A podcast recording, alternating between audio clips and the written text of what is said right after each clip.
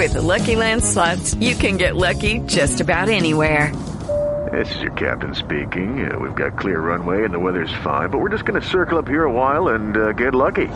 No, no, nothing like that. It's just these cash prizes add up quick. So I suggest you sit back, keep your tray table upright, and start getting lucky. Play for free at LuckyLandSlots.com. Are you feeling lucky? No purchase necessary. Void where prohibited by law. 18 plus terms and conditions apply. See website for details. We are learning more information about how the January 6th attack on the Capitol unfolded. A new investigation by the Washington Post shows the insurrection, quote, was neither a spontaneous act nor an isolated event. The report takes a deep dive into the before, during, and after of the attack. Some of the Washington Post's key findings are that law enforcement did not respond with urgency and that former President Trump's attacks have led to escalating threats of violence. For more on this, I want to bring in Donell Harvin. He is a senior Homeland Security researcher at RAND Corporation, as well as a former chief of Homeland Security and Intelligence for the District of Columbia. Welcome, Donell. Great to have you with us. So, the Washington Post investigation says you and your team, quote, had spotted increasing signs that supporters of President Donald Trump were planning violence when Congress met to formalize the Electoral College vote. But federal law enforcement agencies did not seem to share this sense of urgency, end quote. So, why do you think that was? Why was there a lack of urgency on the part of the law enforcement agencies? Well, thank you for having me on. Um, what what we generally see in the intelligence space is law enforcement looking for specific and credible threats. Um, and throughout the uh, days and weeks leading up to January 6th, we saw a lot of information, uh, but none of it was specific and credible. And that's what they need to go uh, to take action. Um, what concerned us, however, was there was, there was a vast amount of uh, threat information that was being purveyed online uh, from actors and places that we'd never seen before. And so the Washington Post report goes on to say that you even went as far as, quote, asking the city's health department to convene a call of D.C. area hospitals and urge them to prepare for a mass casualty event. So, how did you feel when you watched these events unfolding on January 6th, knowing what you had known beforehand? Well, I mean, we can't take comfort in, in, in knowing that, um, in, in, in predicting what was going to happen um, it was unfortunate. Uh, we were prepared in the in the city of the District of Columbia um, across uh, the entire government enterprise, um, and we were hoping that our federal partners would be prepared as well. Um, we made sure that their healthcare partners and all our private sector partners were aware, um, and the word was put out across the entire DC government of what was coming. Um, and unfortunately, our predictions came true. And, and we saw this unfold. We had staff in the field. Uh, we had staff embedded with the Capitol. Um, we saw this unfold in front of our eyes, and, and, and, and, we were very, just like many Americans, we were shocked and, and dismayed. And so, how do you think the insurrection could have unfolded differently if law enforcement had acted more on these warning signs that, that you noted? Yeah, I can't. I can't uh, hypothesize what would have happened uh, if things would change. I, I can tell you that um, had the District of Columbia, uh, specifically the local law enforcement, the, the DC police, Metropolitan Police, had not been there and prepared, um, things could have been a lot worse at the Capitol. Uh, fortunately, um, we had all of our intelligence was solid. Um, we had all of our stakeholders and partners had reached out to. Uh, we prepared them. Um, and I think things could have been a lot worse um, had had certain preparations not taken. Um, what what occurred inside the Capitol and the in the inner workings of uh, the Capitol Police and, and how they operate is is really uh, still still being examined. So hopefully we'll get good clear clarity on what actually occurred and what didn't happen. Um, but the intelligence was sound, it was shared, um, and and we were ready at least from from the local side. Are you following the events of the January 6th commission? Do you think that they're, uh, you know, doing their best to get at the heart of the matter? I think they are, and I think that there needs to be a full autopsy of what happened. Um, we can't let this happen again. Um, I also don't want uh, the viewers and the American uh, public to, to, to be stuck on January 6th. January 6th was, in, in, my professional opinion, was a symptom of something that, that's large larger than what happened on that day. Uh, the conditions that allowed January 6th to happen uh, still exist uh, in this country mis and disinformation, uh, uh, a, a, breakdown of, of, public trust in public institutions and government. Um, and the, a lot of those conditions still exist. So um, to prevent the next January 6th, we need to uh, do a full analysis of what happened on January 6th, but we shouldn't get stuck there. And do you fear that there, like you said, that the conditions still exist? Do you fear that something like this, a, a violent event, event like this one, uh, could happen again? Absolutely. I mean, nothing's really changed uh, from January 6th, uh, save a few hundred people um, being prosecuted um, and charged. Um, to, to be quite honest with you, after January 6th, from the in the intelligence space, we saw many, many people online uh, lamenting that they were not there um, on January 6th and that things would have gone differently had they been there. Uh, and so what you see, or what you saw on January 6th was a large group of individuals, um, but there's many, many more who are like-minded.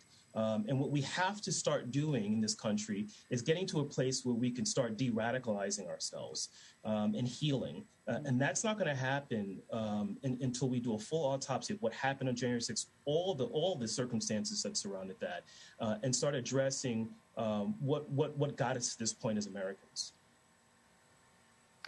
Well, Donell Harvin, thank you so much for joining, uh, uh, joining us and sharing your insight into that horrific day. Thank you so much. Thank you very much. Some in law enforcement and the intelligence community also saw this threat, but I've been told that their concerns were rejected by the White House. Among the counterterrorism community, we took it very seriously, but you really do need that presidential level leadership saying this is a threat. We are going to use all of our tools to go after this threat. That never happened under Trump. Elizabeth Neumann was one of the top counterterrorism officials in the Trump administration. She says she tried to warn the White House about the rising threat of far right extremists, but the president and his allies claim the real threat was from Black Lives Matter and Antifa. Does Antifa exist? It's not an organization, it's a movement. You have groups of people that associate with them. Do they show up at protests? Sure. Is it a massive conspiracy to overthrow the U.S. government and kill a lot of people? No. You know where that is? It's on the right. It's in the white supremacist movement. It's in the anti-government militia movement. It's in the Boogaloo Boy movement. It's not in the anti-fascist movement. Um, Neumann says she watched with alarm as President Trump didn't just ignore the threat of domestic extremism he incited it. He attacked the governor of Michigan. He attacked the governor of Virginia for their pandemic mitigation measures and was using rhetoric like, you got to take your, your state back. You got to push back against your governor. Now, not all of them are going to radicalize. Not all of them are going to commit an act of violence. But that is a huge pool of people to be vulnerable. Meanwhile, we have active white supremacist organizations, neo Nazis. Um, we have a Boogaloo Boys movement looking for uh, ways to attack our country, ways to commit acts of violence.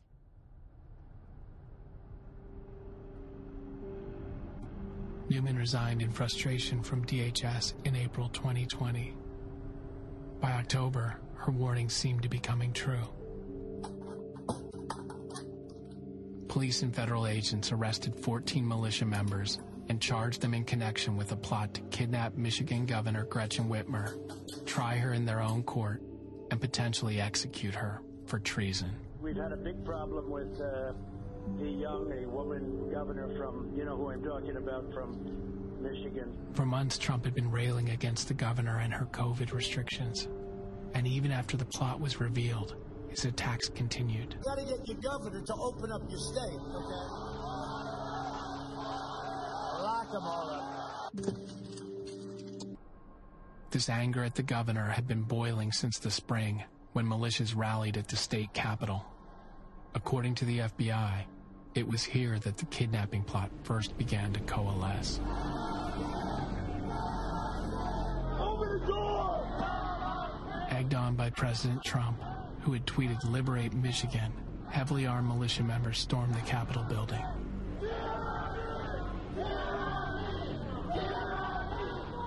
With chants of tyranny and Heil Whitmer, they confronted lawmakers.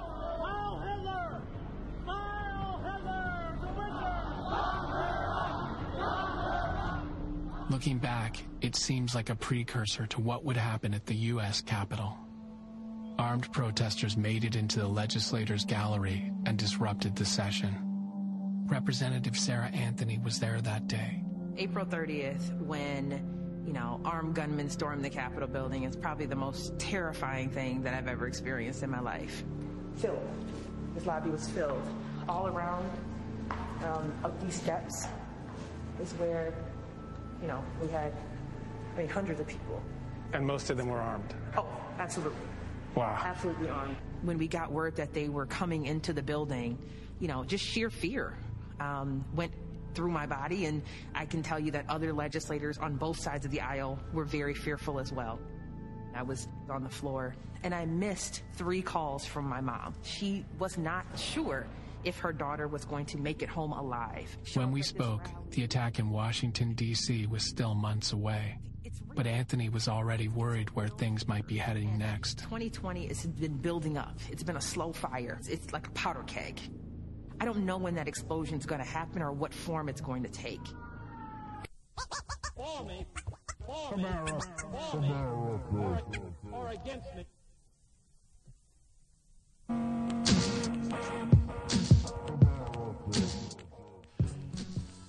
The Katherine Massey Book Club at the context of white supremacy. Gus T. Renegade in for another broadcast, hopefully to share constructive information on the system of white supremacy.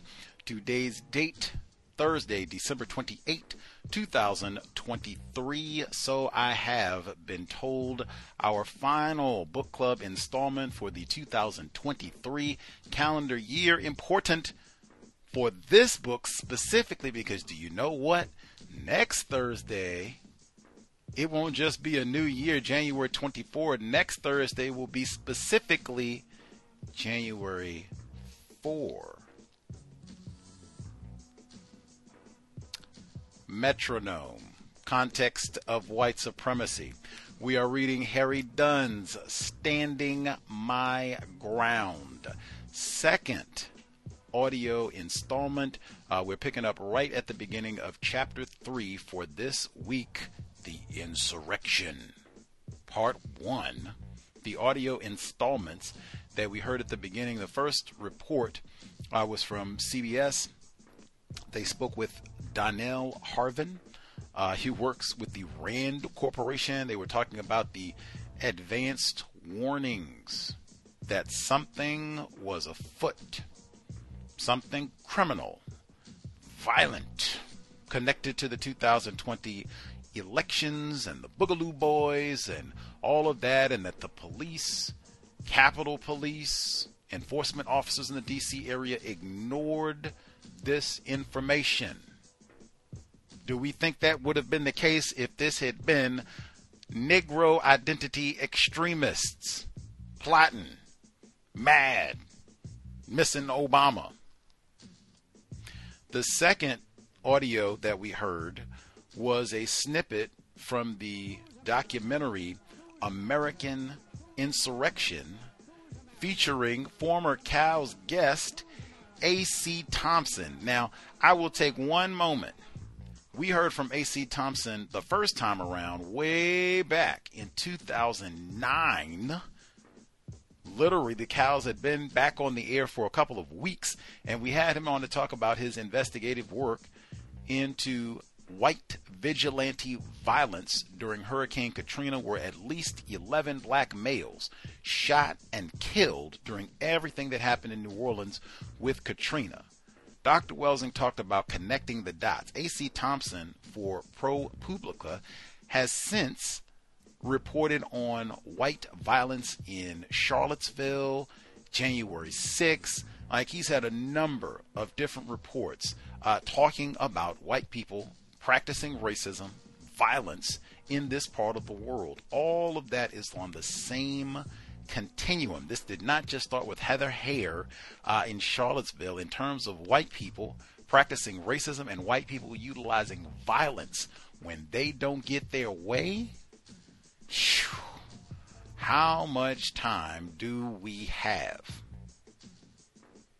But that was one because he he even makes an effort to kind of do a go back and put this all in context, but he leaves Hurricane Katrina out. That's recent history, and it's the exact same conduct.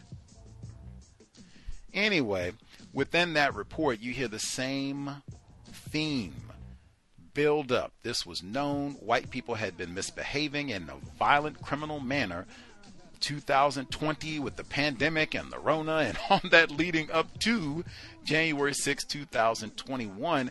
Now, importantly, I hadn't seen American Insurrection before we started reading this book. I did not, I knew all about Governor Gretchen Whitmer and they're going to kidnap her and the Boogaloo. Hey, A plus for the cows and Gus. We talked about that relentlessly in 2020, and I talked about that as a component of white supremacy racism. Is no way if Al Sharpton was going to kidnap the governor, any of you all, uh, you'd have been under the jail. They wouldn't have needed multiple trials. We paid attention to all of that as it was happening. I did not see when they went to attack the cap. Well, I do remember them having rallies and such, but I don't remember it being as violent as what they showed.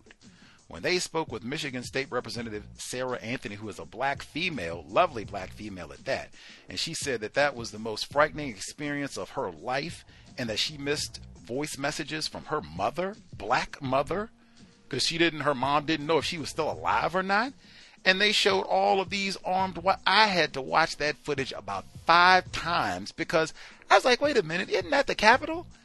That's when they start. I kept going like, no, no, no, this is the. And they said no, this was six months before the Capitol, and in Michigan, no less. It looked exactly the same. The racial demographics, individuals classified as white and the long guns and chant Heil Hitler, tyranny, you're not going to make me wear a mask. What I say? What I say? What I say? White defiance. But it looked exactly like Washington, D.C. in January. I was absolutely floored. All of that, I think, is the context that we need to move to chapter 3. There was a lot of notice and it seems that a lot of white people chose to ignore. Why would that be? Katherine Massey Book Club, Harry Dunn, Standing My Ground, audio segment one. Who's America?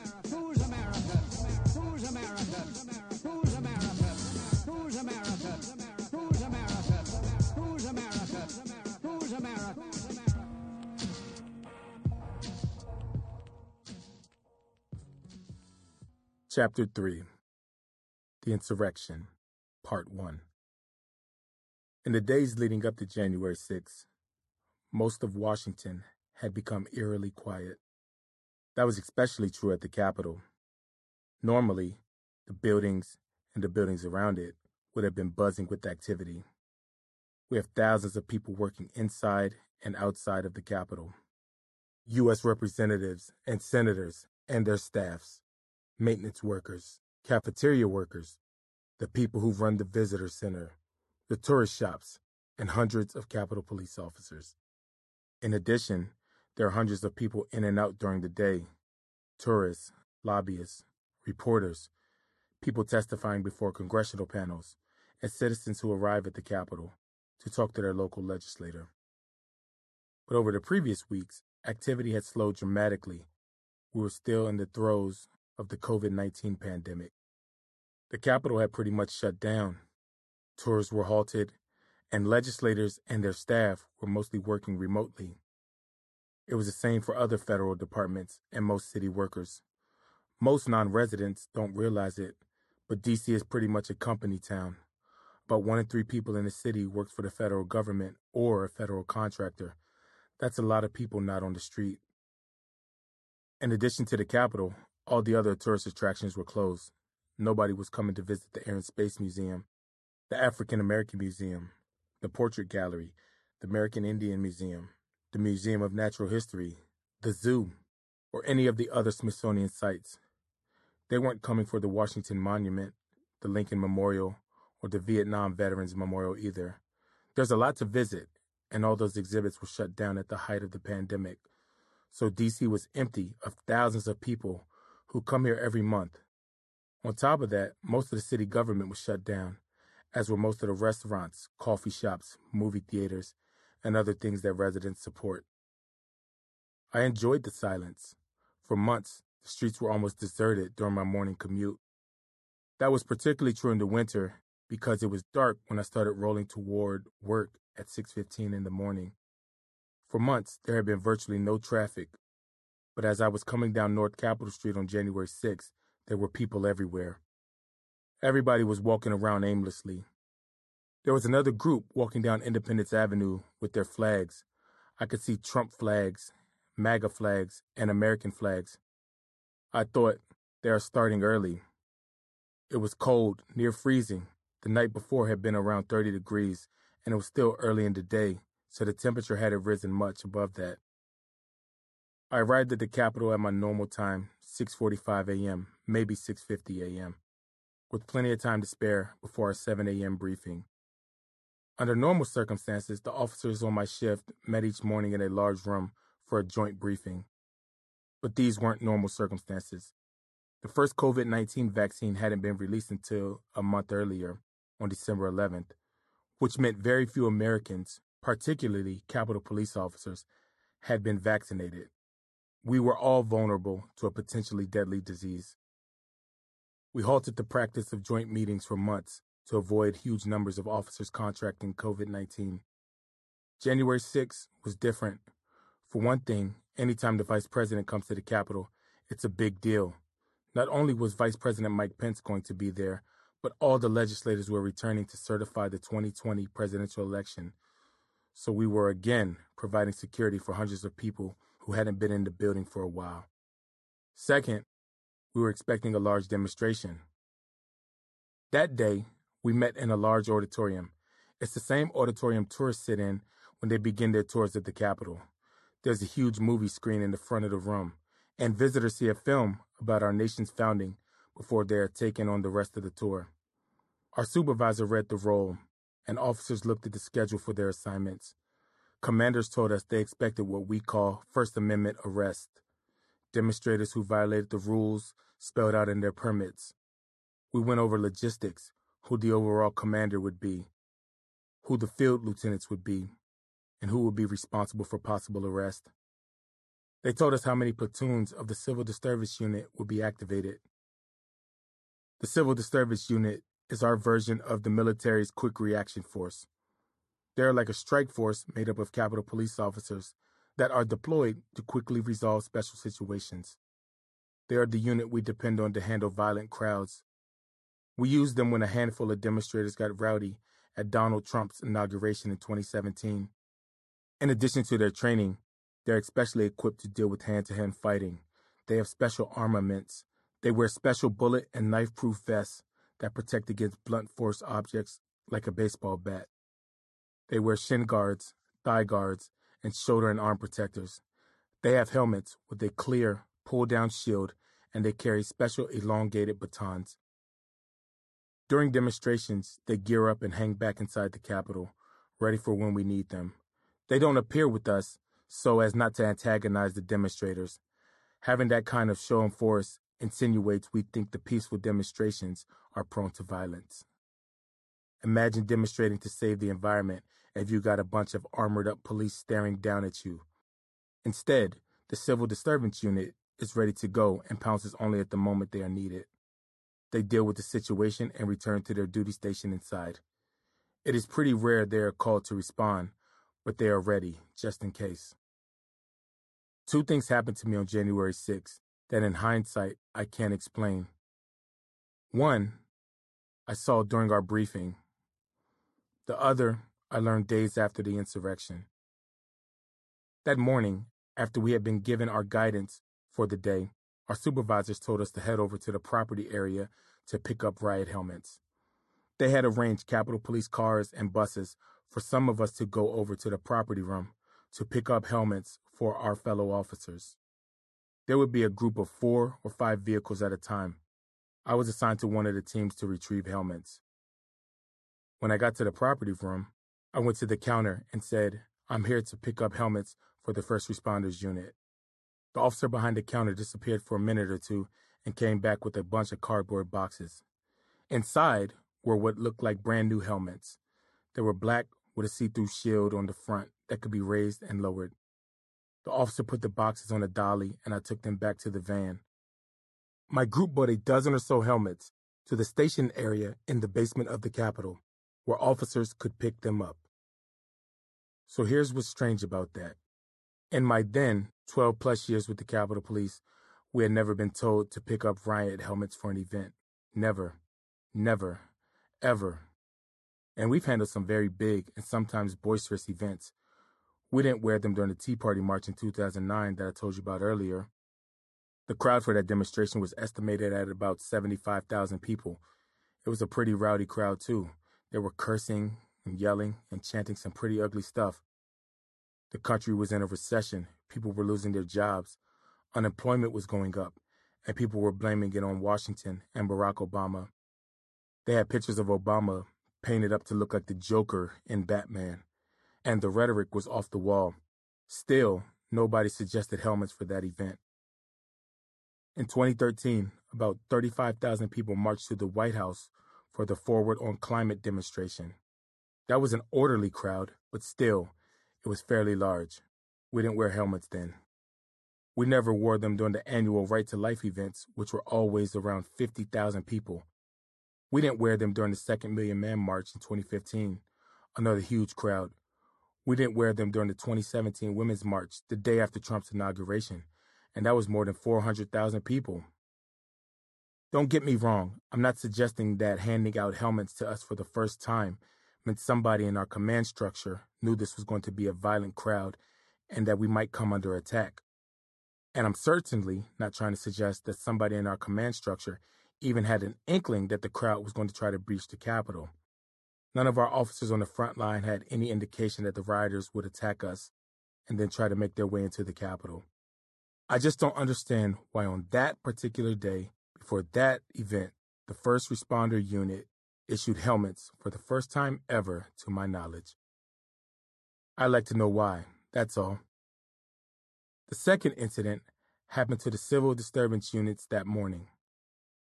I was told that on the morning of January 6th, at least one platoon, maybe more, was ordered not to wear their protective gear that day. They were told by their supervisors that they would not be a backup unit for us when things got out of hand. Instead, they were ordered to put their gear in a location outside the Capitol, and if they needed it, they would sprint to the location, gear up, and then join the fight. In the meantime, they were told to assume positions on the perimeter with the rest of us, without their protective gear. By the way, they were never able to reach their equipment that day. Again, I have no idea why this order was given. I'm not trying to say somebody intentionally tried to make us weaker, but that order did. Anytime a unit is told to be prepared for battle, but with less equipment than it normally has, they are weaker. Again, I'm just asking why. I picked out my riot helmet and assumed my post on the east side of the Capitol about 9:30 a.m. From where I stood, I looked directly at the Supreme Court building and just to the right of the Library of Congress. I was armed with my M4 carbine. The helmet was big, to give you a sense of the size, it was too big to fit in my locker. I didn't think I needed it. I placed it on a stand at my duty post and pretty much forgot about it. Not long after I took up my post, I got a text. A friend took a screen grab of something she saw on social media and sent it. I read it and chuckled. The caption for the message read, January 6, Rally Point, Lincoln Park. The objective, it said, was the Capitol misspelled. It continued with Trump has given us marching orders and to keep your guns hidden. It urged people to bring your trauma kits and gas masks to link up early in the day in 6 to 12 man teams and indicated there would be a time to arm up. I pretty much shrugged it off. Nobody had ever breached the Capitol. I thought, and nobody was going to try. Looking back now, that text my friend sent me seems to have foreshadowed what happened later. At the time, though, we had not received any threat warnings from our chain of command, so I had no reason to believe that violence was headed our way. As the morning progressed, the crowd on the east side started growing bigger and more animated. A large crowd isn't necessarily a red flag for us. I had been on duty for much larger crowds than we had that day.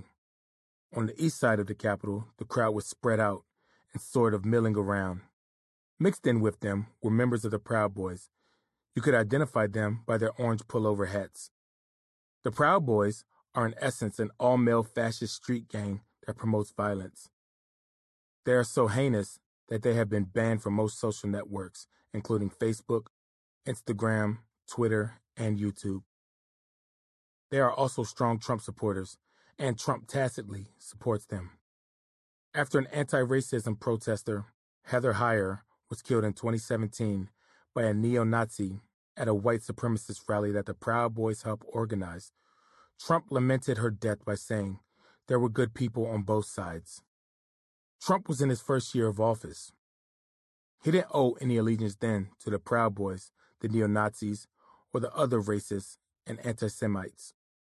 How can there be good people on both sides when one side chanted racist and vile slogans and then ran a woman over who was peacefully protesting their bigotry?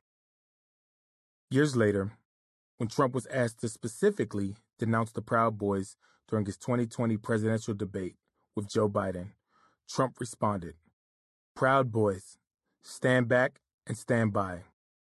But I'll tell you what, somebody's got to do something about Antifa and the left. On January 6, as I looked out at the people in front of me, Trump flags dotted the crowd, and many people were chanting slogans like, Stop the steal, and We want Trump. I'd seen loud crowds. I'd seen shouting crowds. This was not unusual. The demonstration was still peaceful, just Americans exercising their rights. Nothing particularly alarming. I couldn't hear or see the other rally, but I knew Donald Trump was about a mile away at the ellipse, continuing to spread his lies about a stolen election. The crowd was there in the first place because of Trump. After coming out of a six hour meeting with his advisors and being told by everybody in the room that he had lost the 2020 presidential election, Trump tweeted to his followers, statistically impossible to have lost the 2020 election. Another lie. Sometimes it feels as though when Trump's lips are moving, he's lying. This was at 1:42 a.m. on December 19th, when most sane people were sleeping unless their job required them to be up. Big protests in D.C. on January 6th. Be there. Will be wild. He picked January 6th because he knew Congress was set to formally certify Joe Biden's victory in the Electoral College that day. Early that afternoon, things began to heat up. First, all our units got a dispatch over the radios that we had an active 10100 at the Republican National Committee nearby. A 10100 is police code for a suspicious package such as a potential bomb. The package did turn out to be a pipe bomb that was later safely detonated. That dispatch got my attention, and I started to get more concerned, especially because the crowds on the east front of the Capitol were continuing to grow. Around the same time, I started receiving reports on the radio about large crowd movements around the Capitol coming from the direction of the ellipse to both the west and east fronts of the Capitol. By then, Trump had finished his speech and had riled up his followers and sent them towards us. He filled them with some more lies about how Vice President Mike Pence had the ability to overturn the election. But the only way that can happen is if Mike Pence agrees to send it back, Trump told them. Mike Pence has to agree to send it back. In response, the crowds chanted, Send it back! Send it back! In the same speech, he told them their unlawful act of trying to overturn an election was actually legal and sanctioned by the Constitution. And think of what you're doing, he said. Let's say you don't do it. Somebody says, well, we have to obey the Constitution. And you are, because you're protecting our country and you're protecting the Constitution. So you are. Later, he gave them their send off. We fight like hell. And if you don't fight like hell, you're not going to have a country anymore, he said. The crowd chanted, Fight for Trump! Fight for Trump! Fight for Trump! So we're going to we're going to walk down Pennsylvania Avenue and we're going to the Capitol. Trump finished his speech just after one o'clock that afternoon, but by 1230, the crowd size began to surge. Then I heard urgent radio calls for additional officers to respond to the west side of the Capitol. You could hear the desperation in the voice on our police radio. Demonstrators have breached the fence, the voice said. Now it was obvious that there was an active threat to the Capitol. I strapped on a steel chest plate for protection and grabbed my M4 to answer the request for help on the west side of the Capitol. I scrambled down the long flight of marble steps that led to my post. I grabbed two cases of water from a nearby post. Based on the radio traffic, I knew officers would need it. I just didn't know how badly. I passed the north end of the Capitol on my way to the west side. Nothing there. When I got to the west side, I immediately saw the scaffolding for Joe Biden's presidential inauguration. It had already been set up for the ceremony, which was scheduled to be in that space exactly two weeks from that day. I looked down below to my right and I was stunned. What I saw was like a scene from a gladiator movie in what seemed like a sea of people. Capitol police officers and Metropolitan DC Police MPD officers were fighting desperately, hand to hand with rioters across the West Lawn. Until then, I had never seen anyone physically assault a Capitol police officer or an MPD officer, let alone witness mass assaults against law enforcement officers. I could see rioters hitting officers with flagpoles, sticks, and metal bike racks they had torn apart. They were throwing batteries, canned food, anything they could to hurt officers. You could hear the screaming and hollering as the battle raged on. Blood was streaming down officers' faces. They were yelling, grunting, and trying to force the rioters back. Many of them were blinded and coughing after being doused with pepper spray, bear spray, and even WD 40. It was crazy. We used the water I brought to wash the irritant out of their eyes. And then when they were good enough, they went back into the fight. Everything was chaos and madness. Officers fighting with rioters, then getting relief. Officers headed back to the fight, then returning because they needed their eyes and skin flushed with water to wash off the spray. At some point, the radio blasted. Attention all units, the Capitol had been breached. The rioters were in various places inside the building. I rushed into the Capitol with another officer. I can't remember his name. It's still hard to piece it all together. We first went to the basement on the Senate side because we heard that a DC police officer needed a defibrillator. After helping, I ran back to the West Terrace to help officers there. With people running around the Capitol, I knew I had to get back inside. I went through the west side entrance and ran up the stairs to the crypt. The crypt is a relatively cramped, large circular room right on the first floor of the Capitol, under the Capitol Rotunda. Forty large sandstone columns in the crypt support the floor of the rotunda above. It's not a big space, but it's the most traveled part of the Capitol because so many entrances and hallways intersect in that area. It's called the crypt because that's where they planned to honor George Washington by burying him there.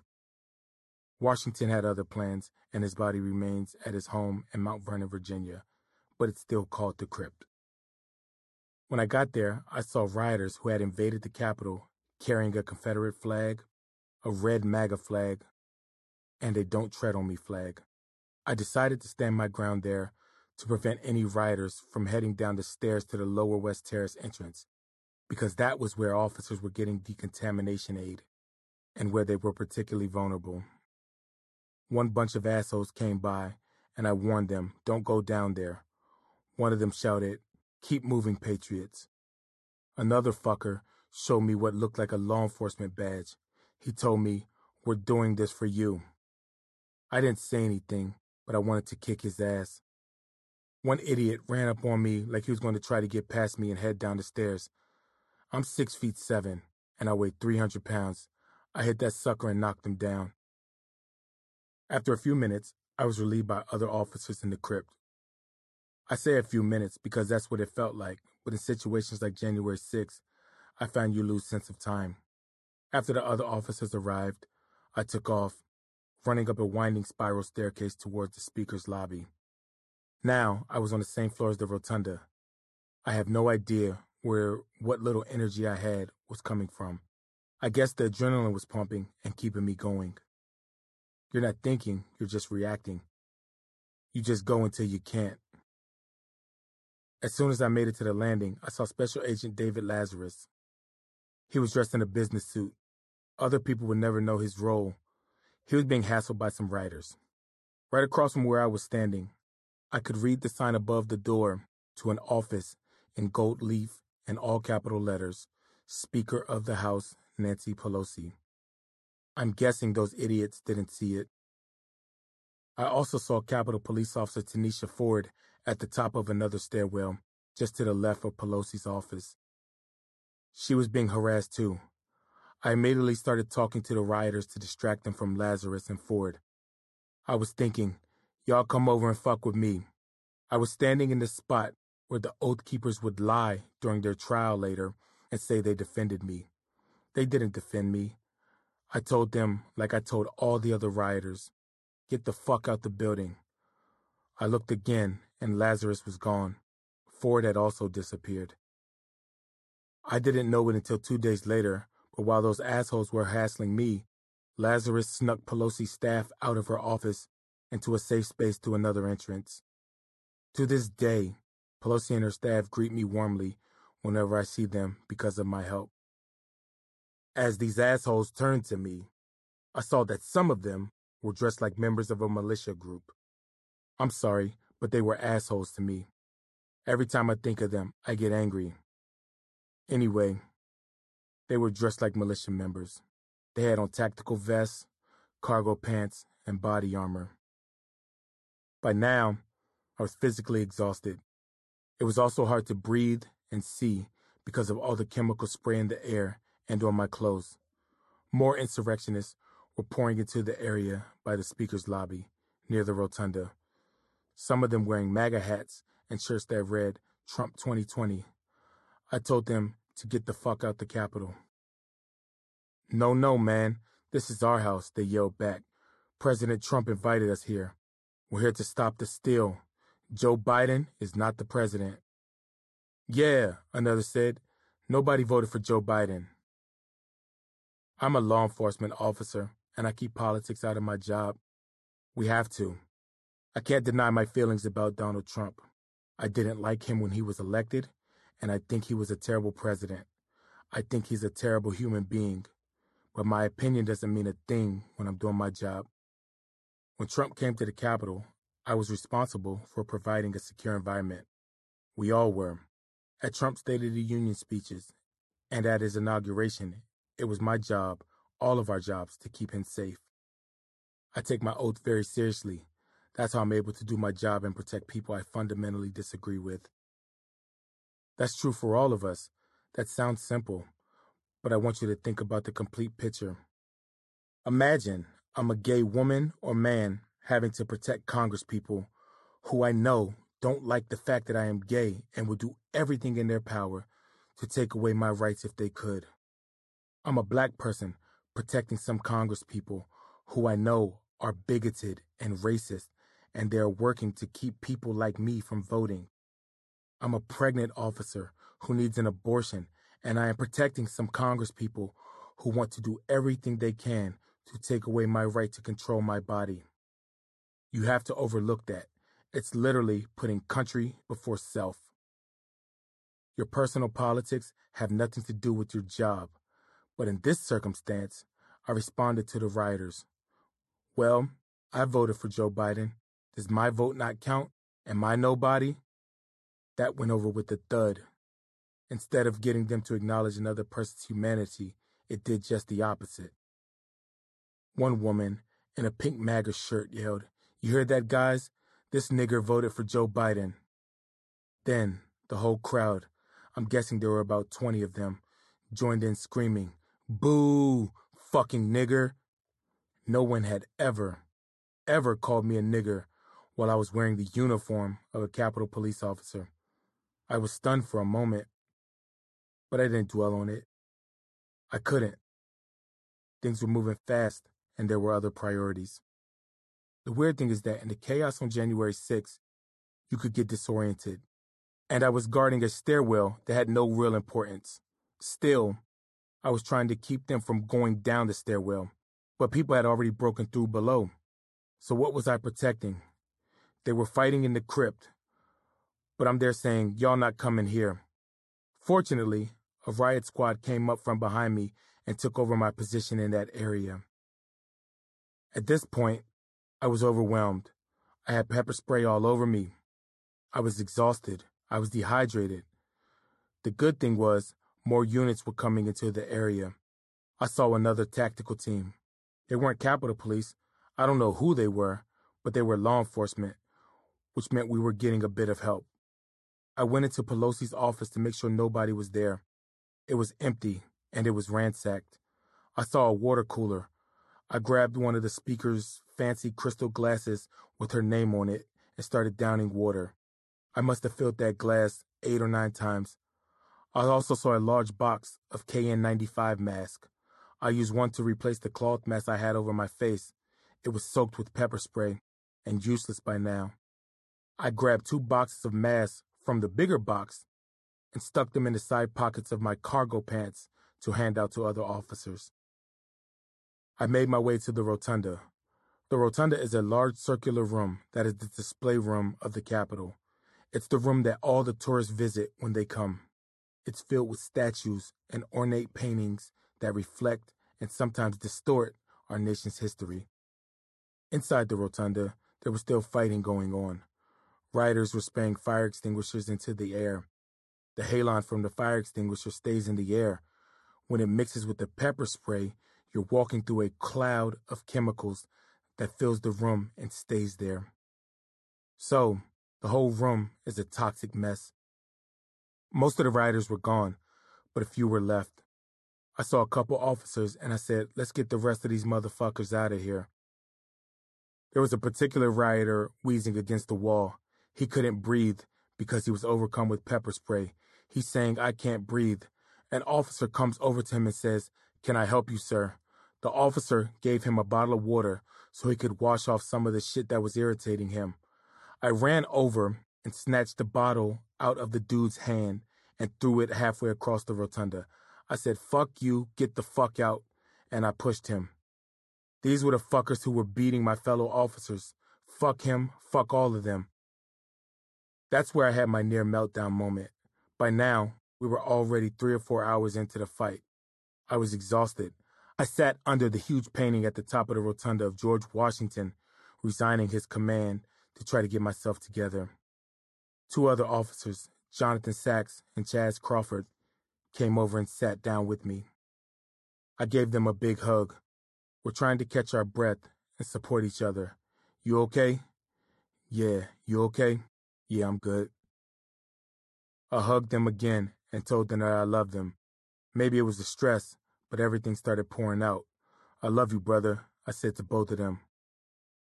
We were all trying to make sense of the madness. We talked about what we had been through so far. We talked about what had been happening. They told me about what they had gone through. I shared what had happened to me. We knew we were just taking a break before we went back into the battle. The building was still not clear. Below us, people were still fighting in the crypt. The rotunda is the jewel of the Capitol. I sat there surrounded by historic paintings that I usually took for granted, massive portrayals of American history and mythology. The discovery of the Mississippi River, pilgrims preparing to leave Europe for the New World. The surrender of British General Lord Cornwallis during the Revolutionary War. The baptism of Pocahontas and was called the apotheosis of Washington, painted inside the dome at the very top. There are huge stone statues of Martin Luther King, activist Susan B. Anthony, abolitionist Lucretia Mott, and presidents Thomas Jefferson, Dwight Eisenhower, Ronald Reagan, and Gerald Ford. As I looked around, what was normally a pristine room had been trashed. Bottles of liquor, drugs, discarded weapons, and other crap strewn across the floor. The air was a foul, caustic, nearly unbreathable mist. Then, everything hit me all at once. I was crying, tears streaming down my face. I hadn't processed the N word before. But now, everything was starting to sink in. The blood, the violence, the pain, the smells, the sounds, the threats, the attacks, the racism, the desecration of the nation's capital, and I started shouting. I couldn't help it. Bro, what the fuck just happened? Can you believe this shit? Fuck. What the fuck? What the fuck? What happened to our country?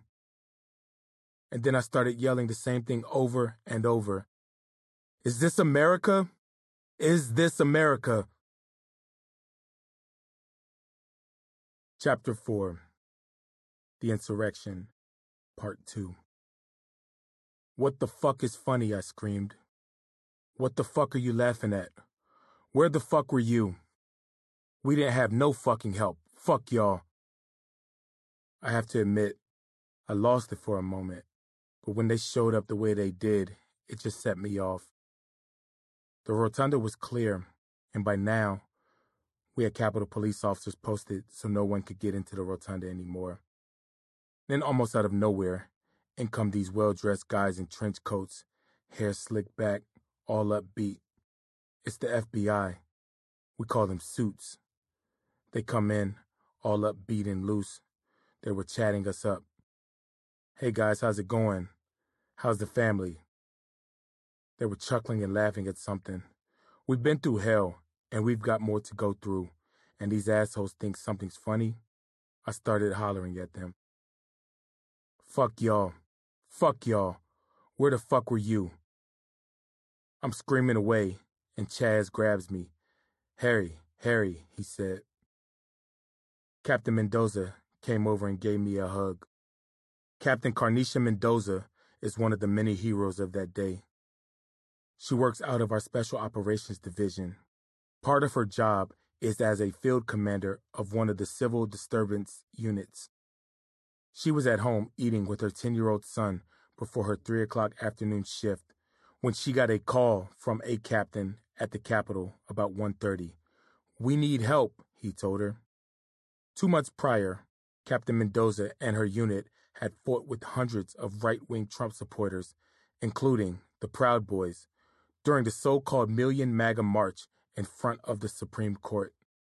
The struggles were so fierce, she told U.S. senators later, that she could barely move the following day. After the captain's call, Mendoza rushed down to the Capitol and worked with the Civil Disturbance Unit team to secure the rotunda. That's how I ran into her. When she hugged me, I was crying. I was mad, distraught, and confused all at once. I must have said fuck 200 times in 10 minutes. For a minute, nobody said a word. I realize now that I overreacted. I know those agents didn't mean a thing by it. They were just doing their job. But the stress and anguish of the moment just got to me. You, like so many people I've talked with about that day, are probably asking, why didn't they shoot the insurrectionists? It's a valid question. Yes, people outside the Capitol were threatening our lives and the lives of people we swore an oath to protect. But there are several reasons to why we didn't. To quickly dispel a myth, we were never told we could not fire our weapons.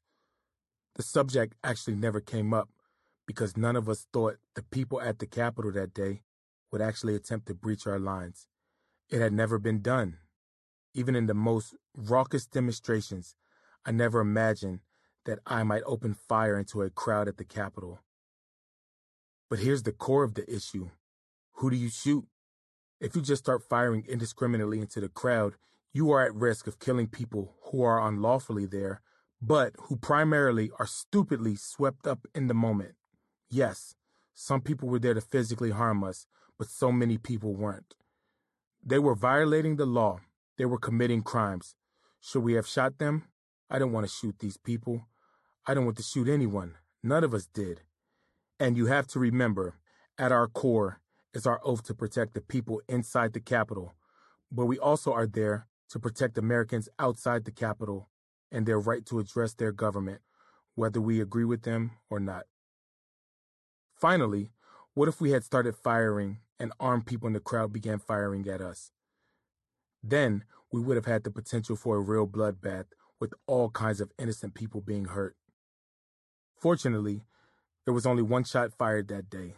Lieutenant Michael Byrd and other Capitol police officers were protecting about 60 to 80 House members and staffers who were holed up inside an area of the Capitol. When Ashli Babbitt, a former member of the Air Force, and other insurrectionists tried to force their way into the room. Byrd fired his weapon. Babbitt was killed. The fact that there was only one shot fired speaks to our level of training and the caliber of our officers. Things could have been much worse. They should be commended. I finally got myself together, at least emotionally, but I was still a mess. We all were. Sweaty, exhausted. We were soaked in pepper spray and halon that kept reactivating and burning our eyes and skin. I ambled over to the George Washington statue, which is on the same side of the rotunda I came in.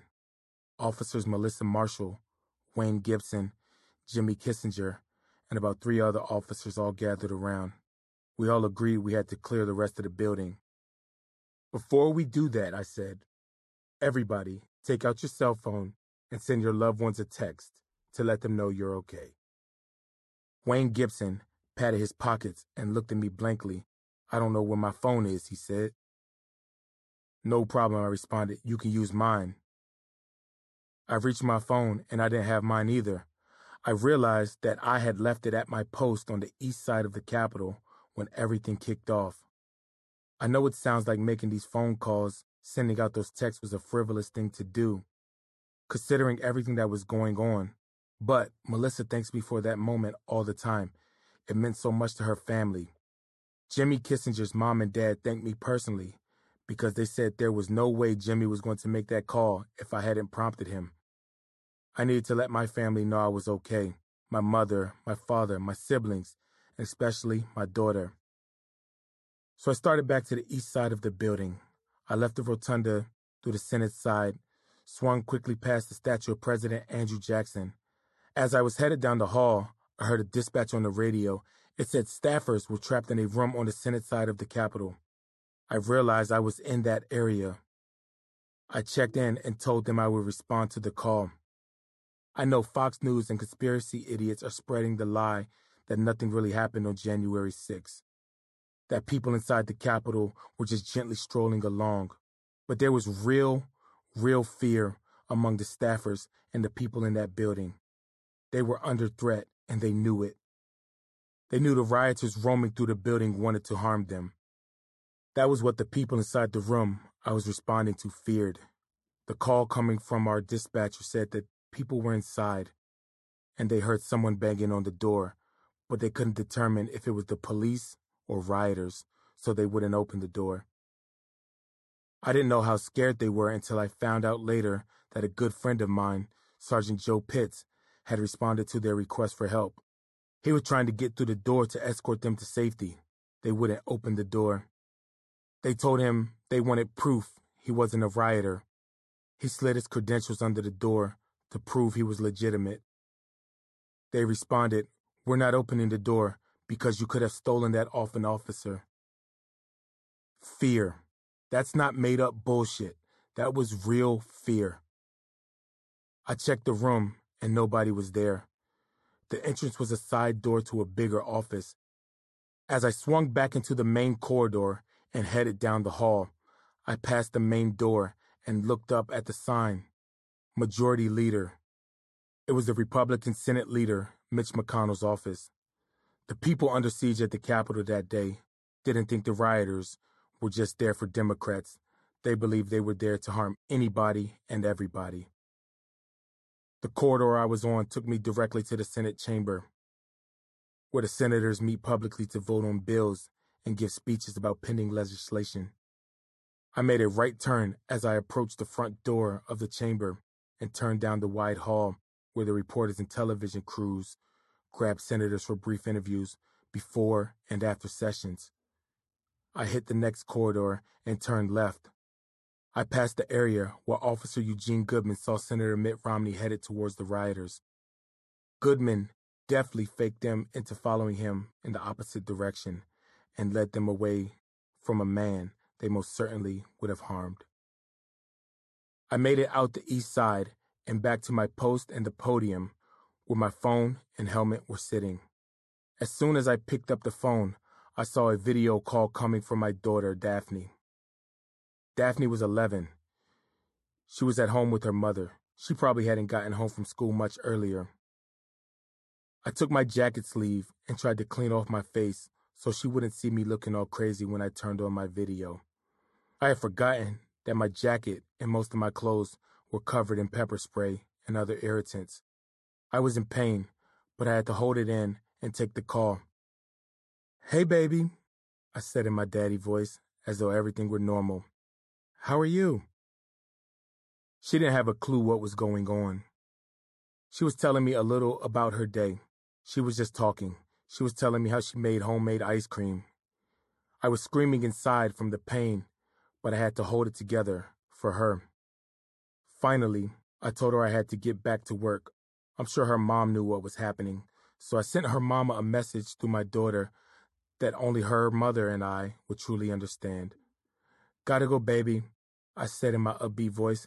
Tell mommy that daddy's okay. I hung up and immediately started screaming because my eyes and face were burning.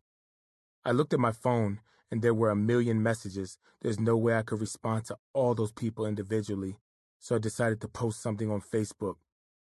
I'm pretty active on Facebook. It's how I keep up with many of my friends, particularly the ones from my days at James Madison University. I went to Facebook and posted, I'm okay.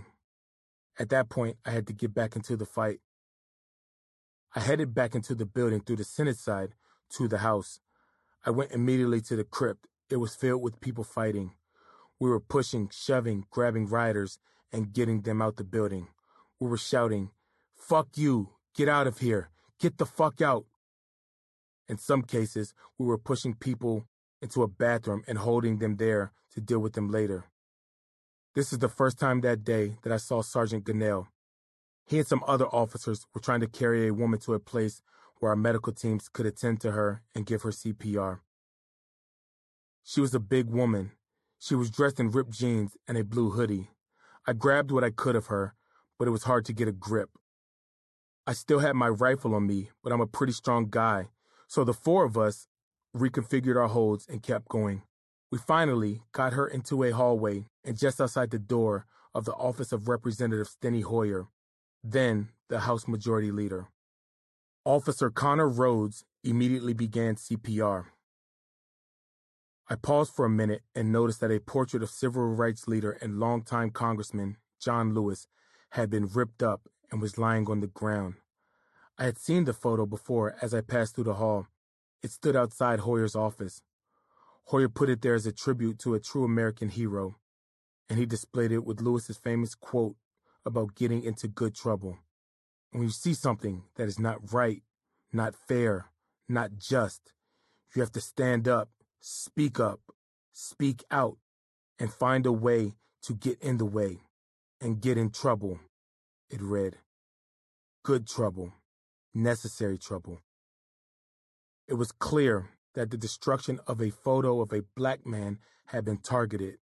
None of the other things outside of Hoyer's office were touched. I later learned that the woman I carried was Roseanne Boyland. She was 34 and lived in Kennesaw, Georgia, a suburban community just northwest of Atlanta. Boyland was another of those tragic figures from the madness of that day. She was most likely dead when we grabbed her and desperately tried to get her to the paramedics. We were never able to revive her. The coroner ultimately ruled that she had been crushed to death by the mob fighting at one of the Capitol entrances. A friend who was with her that day told a television reporter that she was pinned to the ground when bodies of police and protesters pushed against each other and fell on her. Her friend said he put his arm under her to pull her out, and then another guy fell on top of her. He said another man was walking on her, but it had been determined that Boyland was not trampled to death, but rather she died from an amphetamine overdose. Boyland had experienced her share of troubles early in life. She became addicted to drugs and had stacked up a series of drug arrests. She had been sober for several years, and she was working to keep her life on track. She was attending an addiction group in Atlanta and helping her sister with her children by picking them up after school. Then she started listening to Trump's lies and crazy QAnon theories about him saving the country from Democrats and liberals who were kidnapping and abusing children, even to the point of drinking their blood. Boyland's family heard the wacky theories and tried to dissuade her, but she kept going. They just shook their heads. They loved her. She was family. What do you do? They begged her not to go to the Capitol. She promised them she would stand on the sideline and just offer visual support. But like so many people, she got caught up, and now she's dead. Dead for nothing. Her family blames her death on Trump for his lies and his call for people to come to Washington to try to overturn the 2020 presidential election so he could stay in power. And when they did that, they started receiving death threats from Trump followers. I headed back to the crypt. Much of the fighting had stopped. There were only a handful of people remaining there. We kept rounding people up and pushing them outside. I headed out a downstairs door. The rioters had written, Murder the Media on the door. When I stepped outside, I was immediately hit by the weather. It was cold as fuck. It was also dark, which struck me. I had been in the Capitol fighting, moving, helping, and dealing with so much that I had lost track of time. The last time I had been outside was to talk to my daughter that afternoon. Even though it was dark, the outside of the Capitol was lit like a scene from the aftermath of one of those disaster movies. Floodlights, police lights, spotlights. The parking lot was filled with cars from surrounding law enforcement agencies who had come to help the Metropolitan Police Department, Prince George's County, U.S. Marshals, the FBI. The National Guard had taken up position, and helicopters could be heard overhead surveying the area. I linked up with other Capitol police officers. We walked around surveying the damage and sharing notes. Lots of hugs. The damage was considerable. Windows were broken everywhere. The building was filled with trash. Doors and furniture were destroyed. I got a text from a buddy, Garrett. He was formerly with the Capitol Police, but he had moved on and was now working as a U.S. Marshal. He was there assisting in the investigation and securing the site. We caught up with each other. I went back inside the building and went into Statuary Hall. Statuary Hall is another large oval room. It is filled with statues that were donated by the states. Each state gets to have two statues displayed in the room, which actually used to be where Congress met when the country was much smaller. The room was filled with officers from the various units and law enforcement departments who had fought that day. Their eyes were glazed over. Nobody was talking. They were spent and just trying to recover. Some were propped against the statues. Others were propped against each other. We spent a few more hours checking on each other. We sat around listening to other officers talk about their feelings and what had happened. I was listening, but I wasn't hearing much. The lights were on, but I just wasn't there. I was too busy trying to process my own feelings. I clocked out shortly after midnight. It was a 17 hour day. All of my friends will tell you that I love music. If I'm in my car, the music is playing. That night, I drove home in silence. I got to the house and opened the door to my backyard so Frosty, my pit bull boxer mix, could go outside. I walked around in a daze for a while, just standing there. Then I moved somewhere else in the house and just stood there for a while. I took off all my clothes. They were soaked with grime, sweat, and pepper spray. I immediately put them in the washing machine. I would get to them a day or two later. I picked up a glass to pour myself a drink. Instead, I grabbed a bottle of Weller Antique 107 and headed for the shower. There was about a third of the bottle of bourbon left. I stepped inside, bottle in hand, and turned on the water. The hot water felt good. It soothed the soreness of the bumps and bruises from that day. I just stood under the spray, drinking from the bottle, I started crying again. That's all I can remember from the rest of that night. Drinking in the shower and crying. Sobriety would be best. Katherine Massey Book Club Context of White Supremacy. Number 605 313 5164. The code 564943 pound.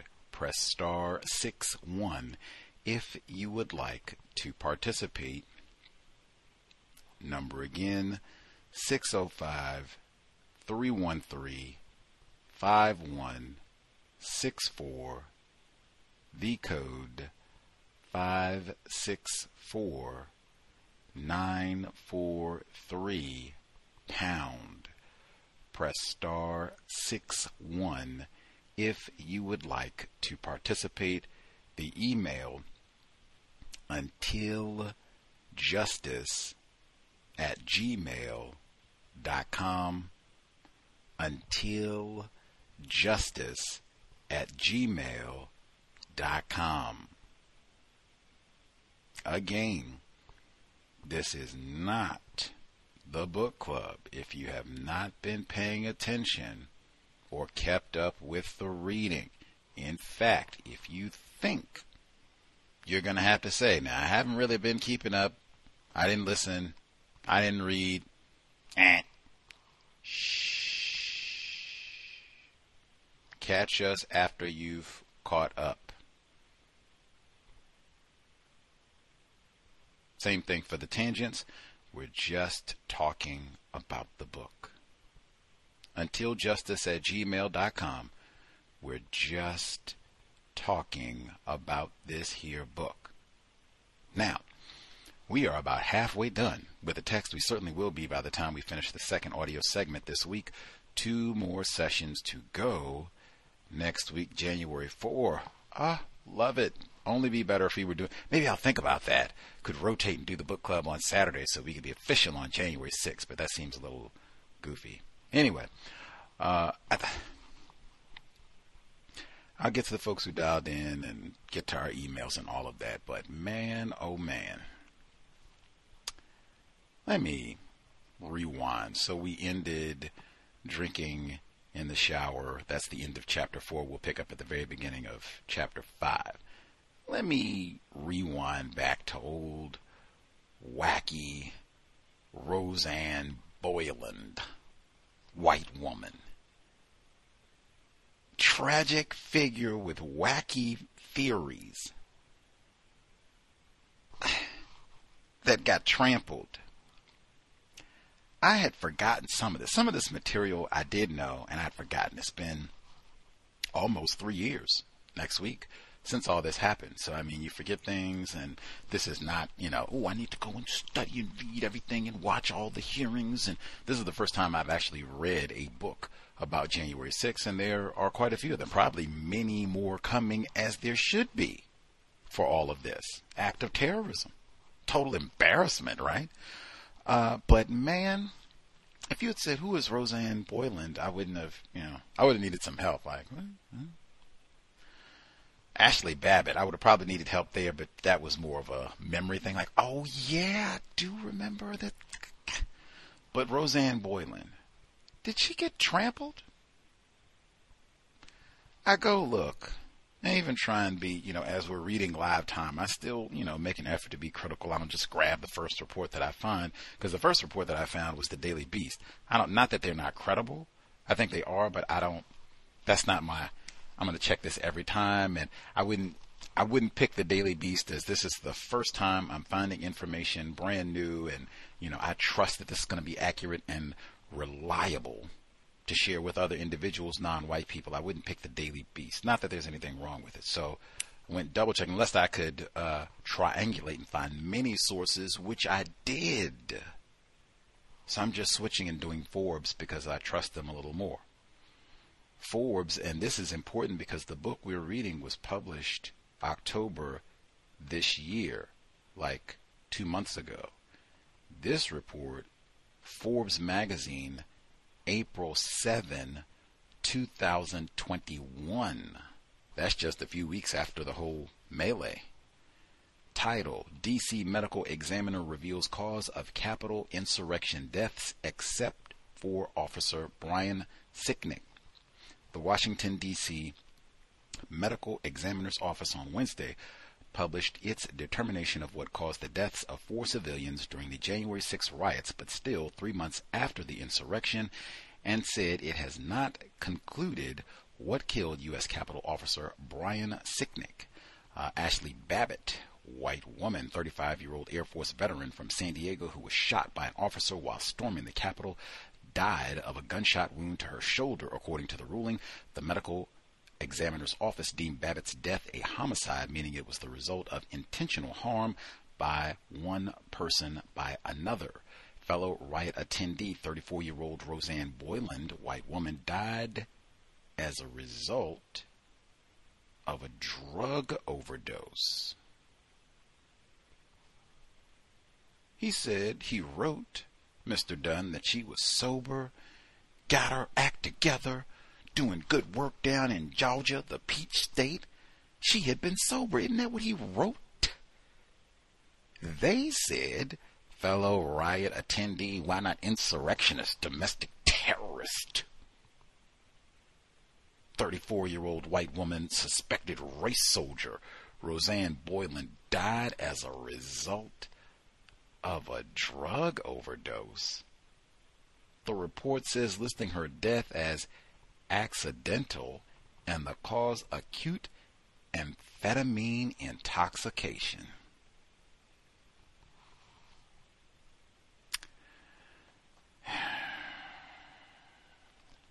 Do you remember I mentioned that dude Matthew Shepard a few times and saying, dang, they get these old white junkies and they become like martyrs and hero. We don't even remember James Byrd Jr. Like who? What?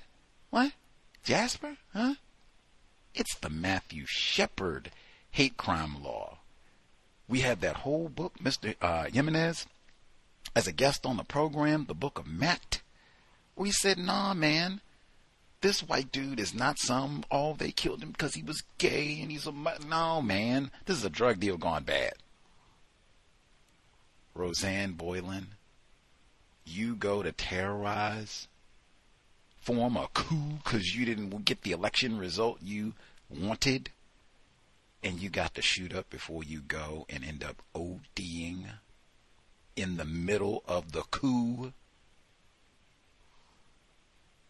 WTF, man. That is not tragic and caught up. And she didn't have wacky theory. That's just, hey, tacky, lame no count drug addict white people. I mean, really, if it had been some crackhead niggers that had overrun the Capitol, you think everybody would have been gun shy? Even other black people, you think they would have been gun shy? Drug fiend Pookie, mad because Obama can't stay in the White House? The aroma of reefer was in the air as Leroy stalked the hall. Come on, come on, come on. Either way, man, I would have to look at Mr. Dunn so hard. Like I had for like 30 seconds thought like, maybe we should see if Mr. Dunn, nah, nah, nah, nah, nah, nah. It's no way in the world. Like, dude, you had years. I don't care what type of trauma, if you needed therapy or whatever and all of that.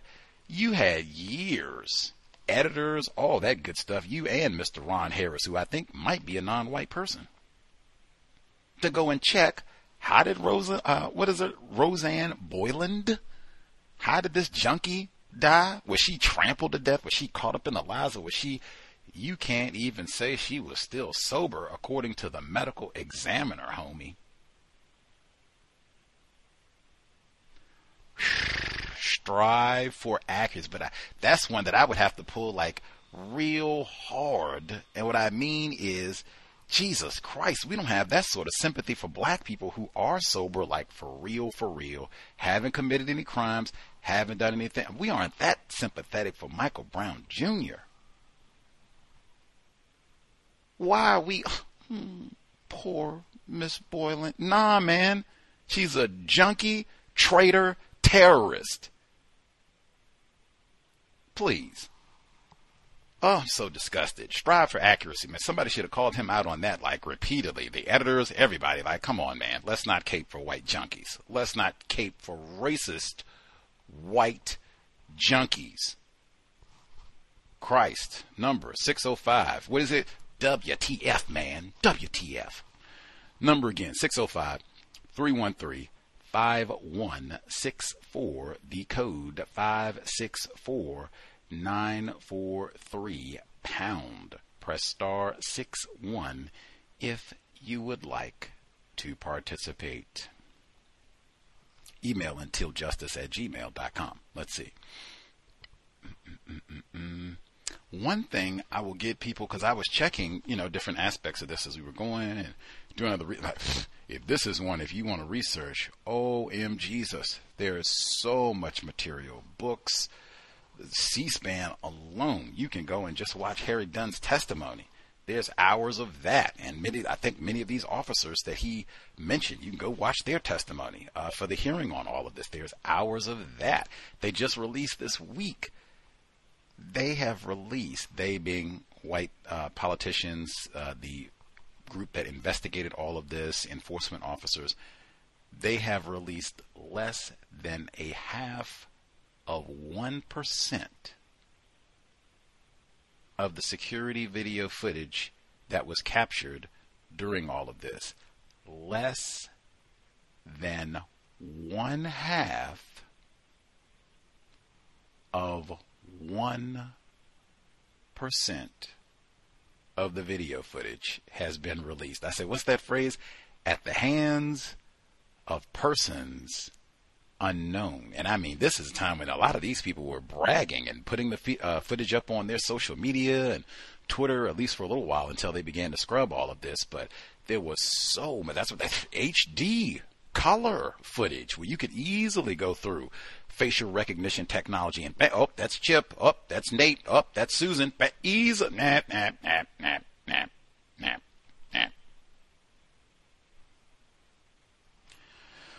Folks who dialed in, oh, that, that was important, but that was not what I, what I wanted folks to think on. Many of the black officers, disproportionate number, I might say, are classified as black here.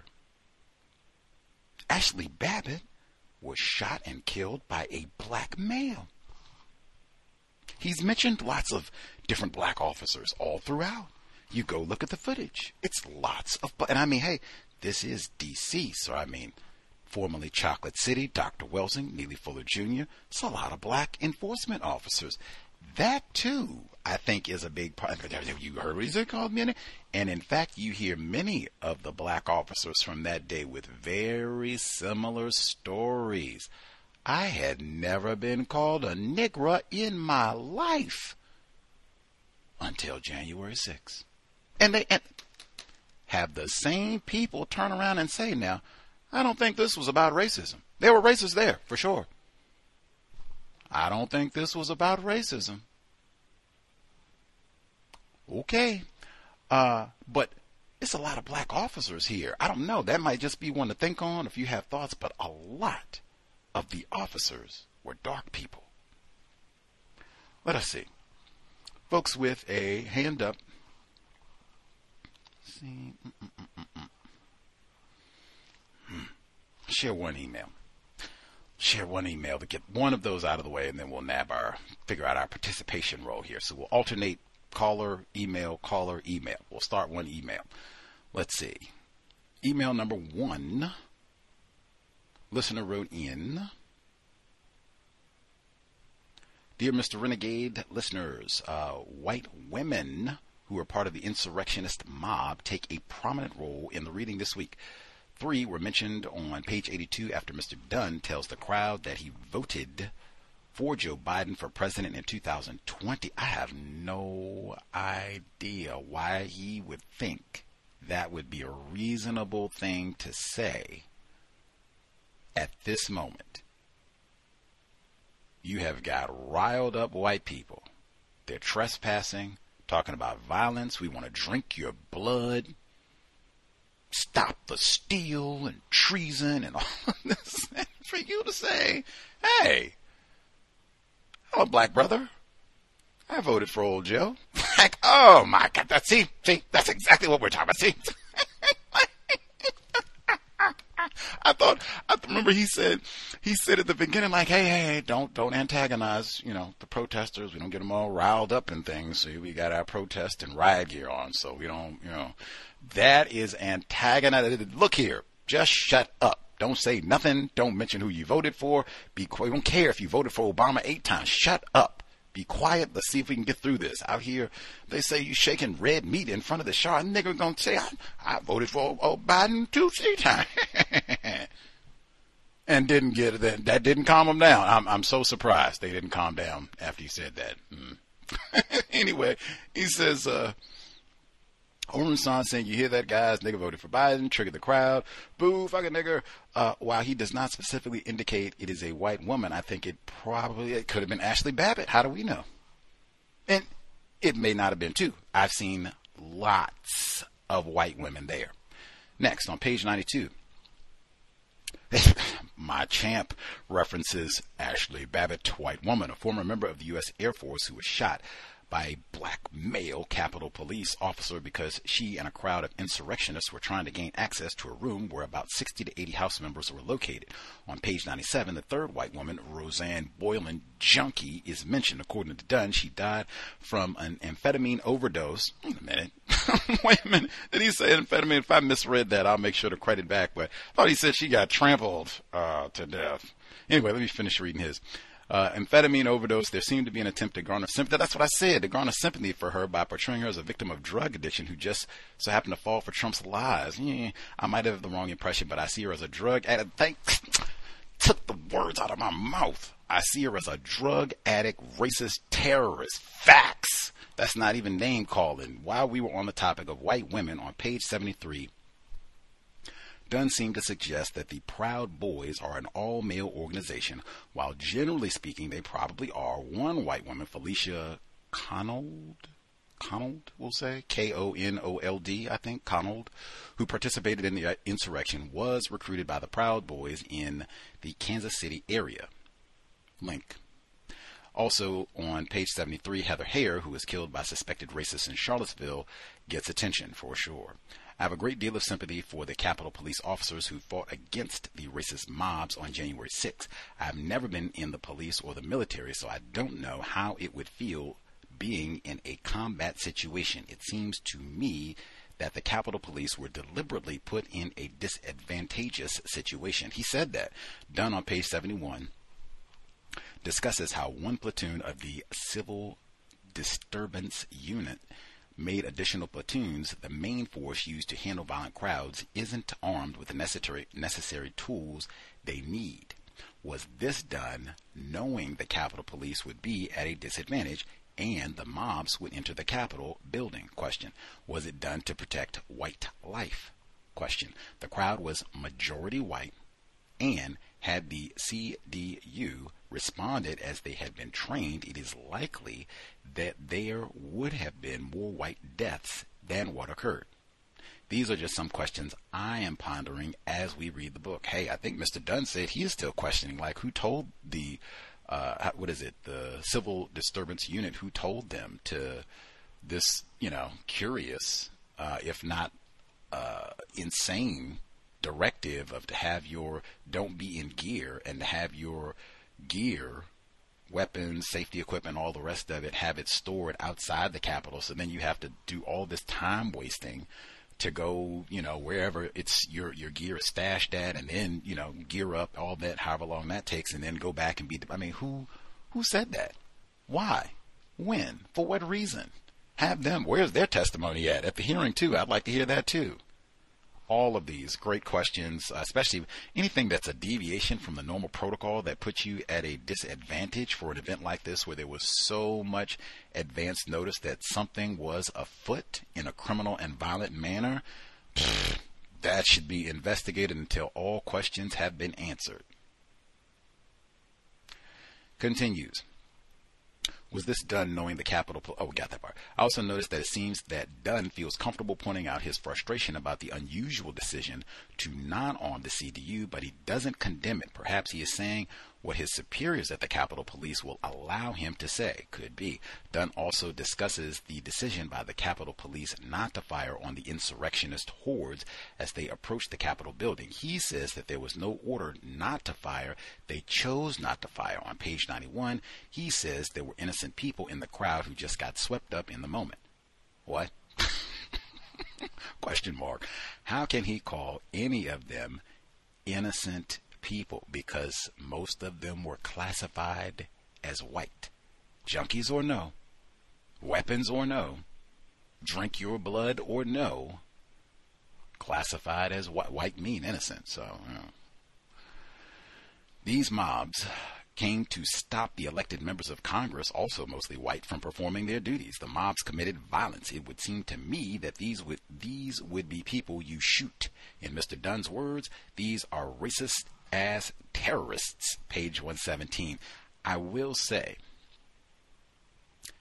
this is mentioned by a number of uh, officers who were there that day, and I have heard some of them report they had been recovering firearms before things got really bad on January 6th. So they knew people were armed with firearms and lots of other weapons.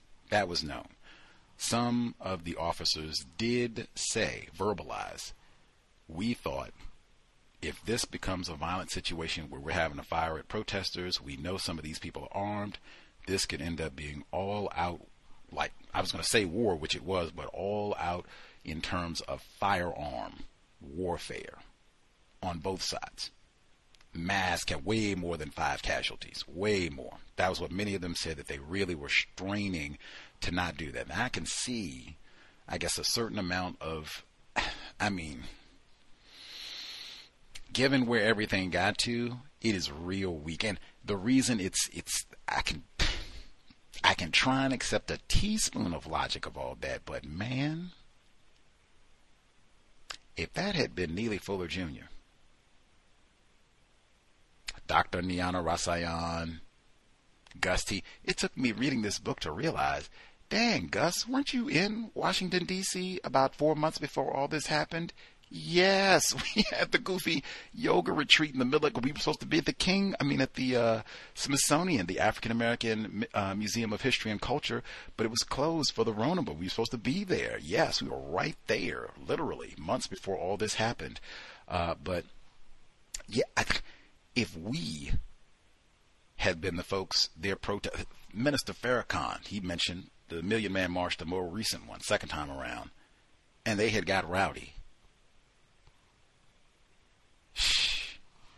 I just don't think they would have been gunshot, especially once to the point where, you know, they're being violent, you're breaking windows and you're trespassing and you've leaped over them and you're you're uh, assaulting officers and all the rest of it. Like, hey, man, we do not take all this lip and aggression from niggers. Like, we like, oh no, this is not even going down. Like, Pete guns would have been drawn if they're gonna, and if the crowd was armed and it escalated, great, because that means we can call in a National Guard right now. And in fact, it wouldn't even if it had even been an inkling that it was going to look like this, they would have had National Guard in way earlier, maybe before the day before, before all this even started. They said it was odd that y'all don't have the the fences and the wiring and the gates and all that stuff up in preparation for all of this.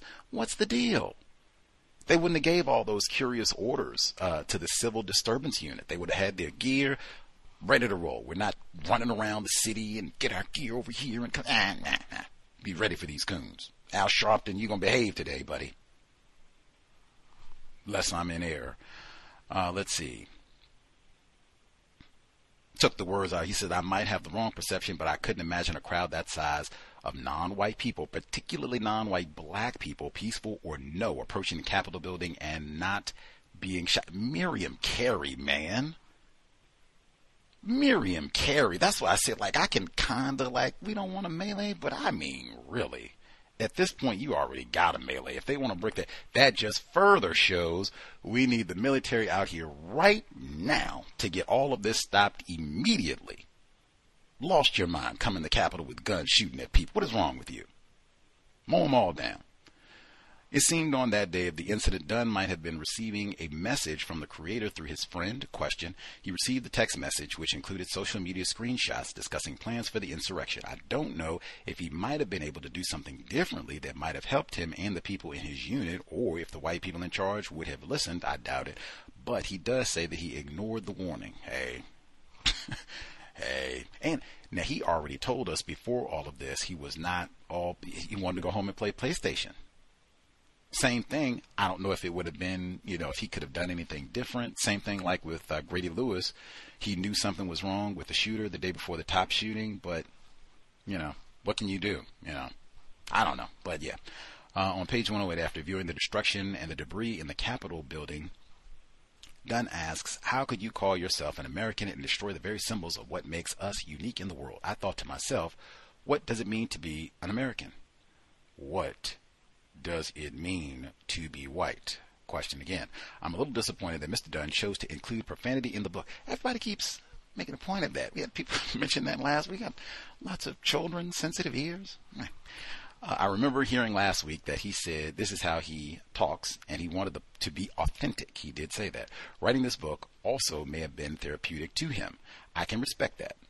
I was thinking that the book does contain some constructive information and is written at a level that many people, including elementary and middle school students, could read and understand.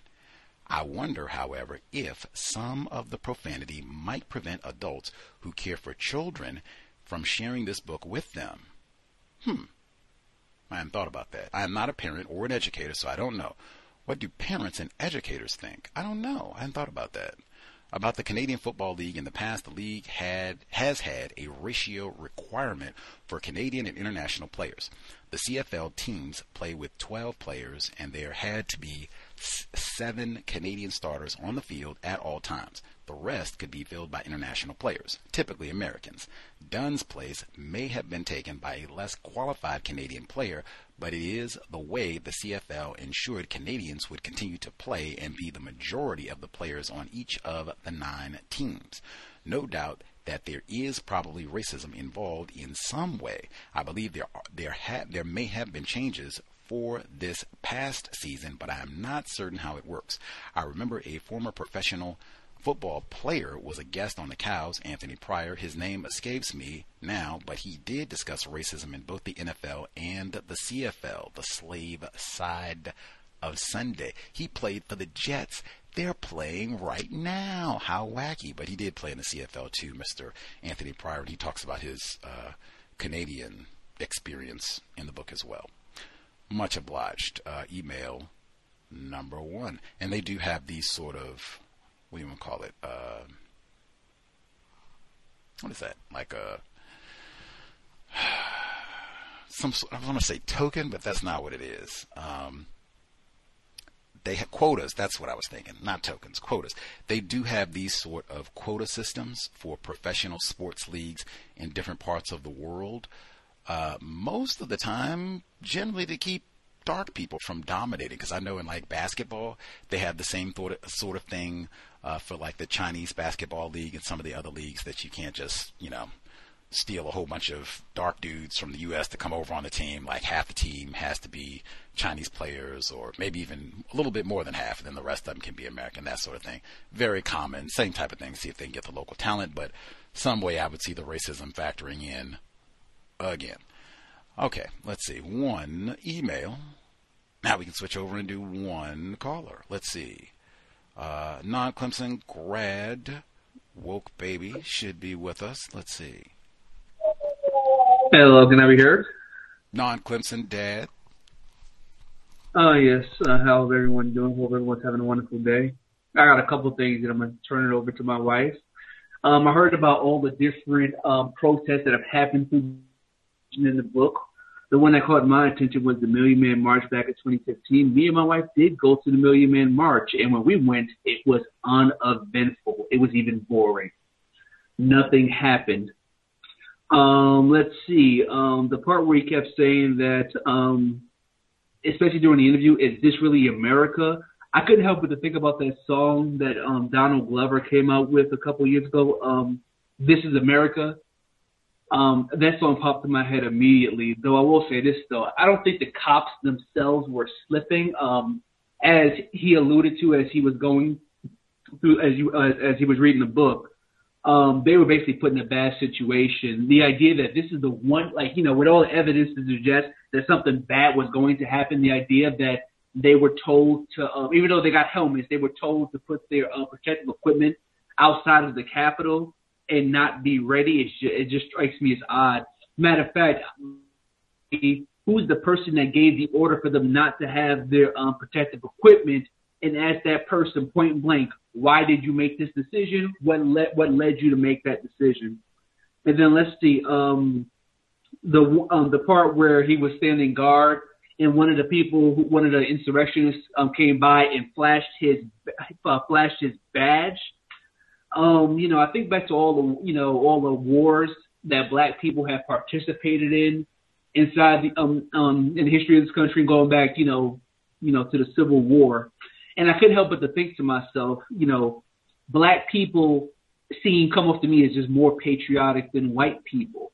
Um, here we are, all these black people, um, especially the ones of the Capitol Police Force. Not that there weren't white ones there either, but of all these black people defending the um, you know the Capitol grounds against a whole bunch of white insurrectionists, and um, you know we get like you know people like Louis, biggest terrorist in you know the world. All these black people like me and my wife come into the Capitol like we're gonna do something horrible and you know use uh, sorry do some kind of coup against the government, but there's nothing, no history to suggest this. Getting back to the idea of uh, black people being more patriotic, but we have a clear situation more than a couple times now, like going back to Michigan a couple years ago. White people do something like this, and yet they're seen as the patriots for doing so. And now I'm going to turn it over to my wife. Where she go? Oh, there she is. Come in, go Okay. Hello, everyone. Um, just a couple comments for this week. Um, though I don't agree with the author, Harry Dunn, I can understand his position that the insurrection was not race based, um, but based in the spirit of revolution and political unrest.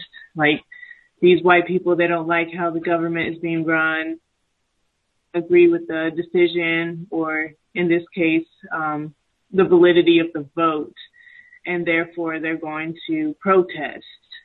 So although I don't agree with him, I can I can see his perspective. Um, let's see. The Capitol officers, their ultimate duty um, is their commitment to defend the federal buildings, the national artifacts in DC, upholding a place for democracy to exist and thrive, and to protect the politicians, the judges, and the staff members. Um, he said that he has an allegiance to the country so much that he put um, the country before himself. He put the country before his personal politics. Um, there was a lot of uh, like reflection on if somebody uh, was in need of an abortion and they had to protect these politicians who would fight um, fight uh, fervently against that, or for gay rights, um, politicians are fighting against that or fighting against black people's um, humanity and right to vote or whatever. Um, I, I I find it very hard to believe that he was never called a Negro while wearing his police officer uniform. I just find that very unlikely, and maybe it created a little bit more drama um, in the story. And, you know, white women do it best. He was called a Negro in the uniform by a white woman. Let's see. Um, mm, I think, I think with that, I will end my share. Right on, Mama C, woke baby non Clemson dad. Uh, now we have one vote of no confidence that this is the first time Mr. Dunn has been called a Negra uh, in uniform, his years of service at the Capitol at this point, uh, maybe for more dramatic effect. It would still be dramatic, even if it wasn't the first time. Like, he actually called me a Negro. Oh, even though some of the other black officers who were working that day, they said the same thing that I never, I couldn't even believe it. I was stunned. I was, I don't know. They got going on in D.C. Uh, let's see. The oh, I was able to check. He does say, made an error. I was wrong. I was wrong. Strive for accuracy. So he does have the sentence in there. It has been determined that Boyland was not trampled to death, but rather she died from amphetamine overdose. It is there. Now, I could say maybe I got confused because immediately comes after that saying that she had been sober for several years, which would seem to not be true. and all of that, her doing all this other work and blah, blah, blah. Uh, but he does say it explicitly. She died from an amphetamine overdose, is explicitly there in the text. But man, all of that a tragic figure and all the rest of it would still be applicable. Uh, and in fact, even man, like I do think that to a degree because it kind of gets sandwiched in between all of that. She's a tragic figure and she got duped by all those Trump lies. And as I said, she had been sober for several years, which seems to contradict what I just said. Anyway, my bad. Mr. Dunn did, does have it in there amphetamine overdose. I was wrong. Pay attention. Uh, let's see. Email number two said we will alternate. Email two. Lauren writes in. Uh, Hello, Gus callers. I couldn't call in, so I'm sharing some notes. Chapter three, the insurrection, part one. One. We have thousands of people working inside and outside the Capitol, the U.S. representatives and senators and their staffs, maintenance workers, cafeteria workers, the people who run the visitor center, the tourist shops, and hundreds of Capitol police officers. I think someone else had already pointed out, but Mr. Dunn's use of the term we is interesting. It's like he is grouping himself with the most powerful white people in this area of the world. It seems like it would have been more appropriate to write, there are thousands of people working inside and outside of the Capitol. That makes sense too. Imagine demonstrating to save the environment and you've got a bunch of armored up police staring down at you. Isn't that what they do when non white people protest? I was thinking the same thing. Like, man, if it had been me, Leroy, Lakeisha, Mad, gentrification in DC, like, man, they would have been armored up. Tank City. Number three, unemployment was going up and people were blaming it on Washington and Barack Obama. Now, importantly, this was 2009. Obama had been in the White House like days. So, I mean, how much of it could really be his fault at that point? He hadn't even been there long enough. Anyway, that is such an interesting way to phrase that Washington and Barack Obama. When white people are being blamed, it's Washington. He doesn't say the names of specific white people like Nancy Pelosi or Mitch McConnell, former President Bush, lots of folks. But when a person classified as black is blamed, he says, Barack Obama, not the White House. One is specific and the other is much more general. Four, I'm certainly not trying to suggest that somebody in our command structure even had an inkling that the crowd was going to try to breach the Capitol. None of our officers on the front line had any indication that rioters would attack us and then try to make their way into the Capitol. It seems like officers in command structure probably did have an inkling of what was going to happen. How else could they have told the civil disturbance unit not to wear the protective gear that they usually do, and why did they get the helmets?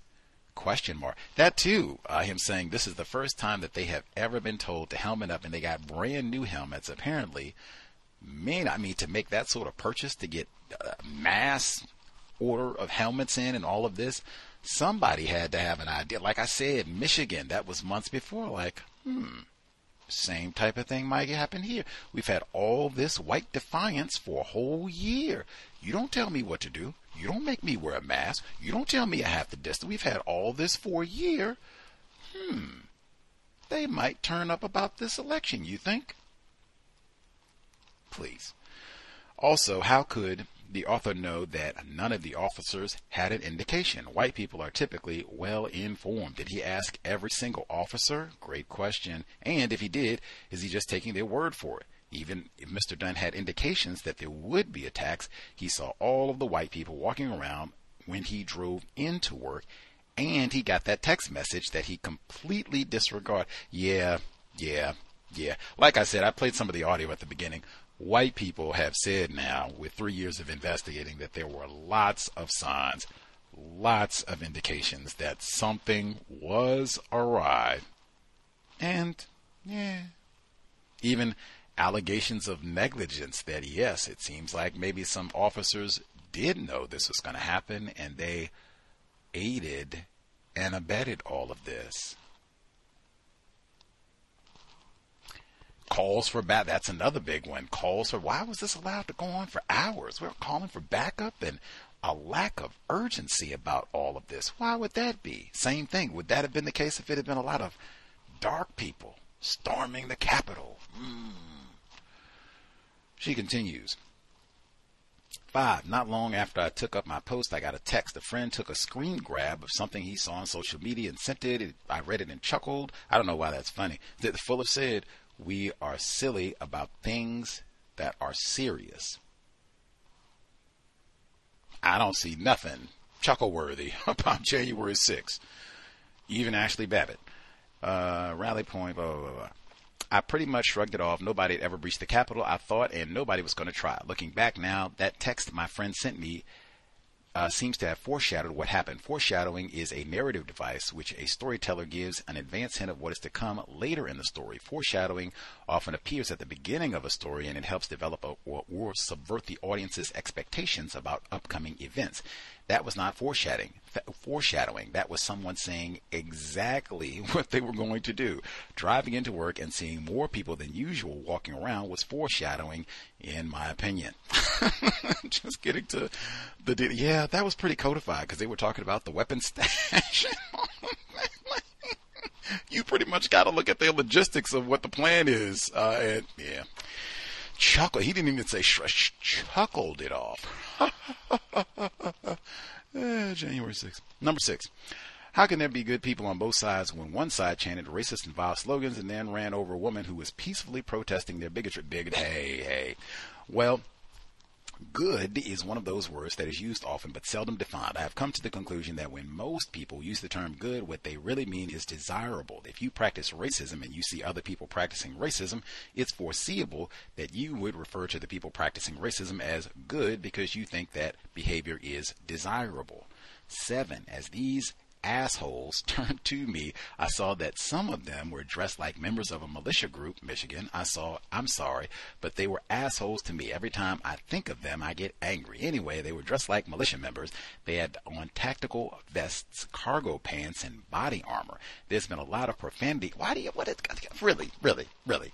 You all have sat around and listened to Kanye West, Drake, Nicki Minaj and all kinds of filth flooring uh, hip hop music and such and sit around and have the audacity. They're talking 50 years of hip hop where they've sat around and Easy E this and P Diddy that, and you're gonna act like you have never heard uh, an, a, a profane word. You sit around and listen to Kevin Hart and Katt Williams every day, and now, oh my lord, he said filth and oh, oh, come on, come on. They said that last week too. Remember they got all sensitive. Jiminy, that is in the ten stops, no cursing. Man, we have we read other books with it was cursing in uh, The Hate You Give, wasn't it? Jinkies, let's see. Obama's book, he cursed in there too. Not this much, but he did the cursing there too. Uh, let's see. A lot of profanity, calling white people assholes. He knows instinctively that some sort of explanation should be given. For I reckon. I think too. Racists is not assholes. Eight, I made my way to the rotunda. The rotunda is a large circular room that is the display room of the Capitol. It's the room that all the tourists visit when they come. It's filled with statues and ornate paintings that reflect and sometimes distort our nation's history. The rotunda is the jewel of the Capitol. I sat there surrounded by historic paintings that I usually took for granted massive portrayals of American history and mythology, the discovery of the Mississippi River, pilgrims preparing to leave Europe for the New World, pilgrim, the surrender of the British General Lord Cornwallis during the Revolutionary War, the baptism of Pocahontas, and what's called the apotheosis of Washington painted inside the dome at the very top. First, there's one nation, the white nation. Second, the line about ornate paintings that reflect and sometimes distort was unusual in its accuracy, calling the historic paintings American history and mythology was another one. I don't think Mr. Dunn was responsible for those lines. I can't be sure, but those lines seem incongruent with the way Mr. Dunn has articulated his thoughts so far in the text. Maybe Mr. Harris peppered in a few, you know, make it a little catchier uh, in terms of how he was visualizing all this at the time.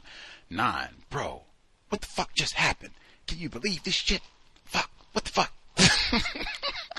I could see people talking like this though, in this sort of frantic, you know, type of situation. What happened to our country? Now that, er, er, what happened to our country? And then I started yelling the same thing over and over. Is this America? Is this America? Sometimes in our confusion, we can articulate very important questions. What the fuck just happened? Is very logical to try to comprehend action situations that one is having difficulty understanding. I think that's similar to the constant question, what's going on? Is this America? My answer is no. Even that one, uh, our country, like, what? What? Can be, this is another one like, yes, they brag about this all the time. They brag about incidents like this. This is the Tea Party. They brag about incidents like this. Or the eggnog riot of 18th, when I say, man, Katrina, you just go, long list.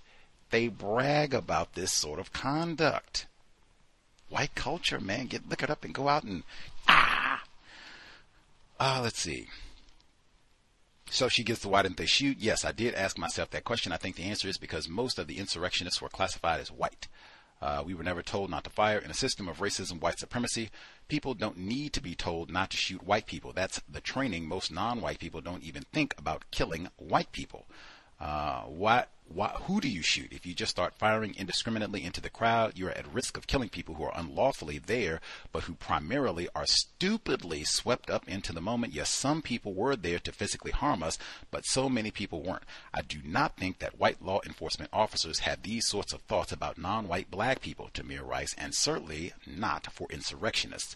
White law enforcement officers kill black people that are not committing crimes on a regular basis. Four, I have noticed that he keeps calling people idiots in the text. Idiot implies that a person is dumb, stupid, or slow, and I just don't think that's the case when he uses the term. Those idiots knew enough to adequately prepare for what was going to happen. I think Mr. Dunn was confused.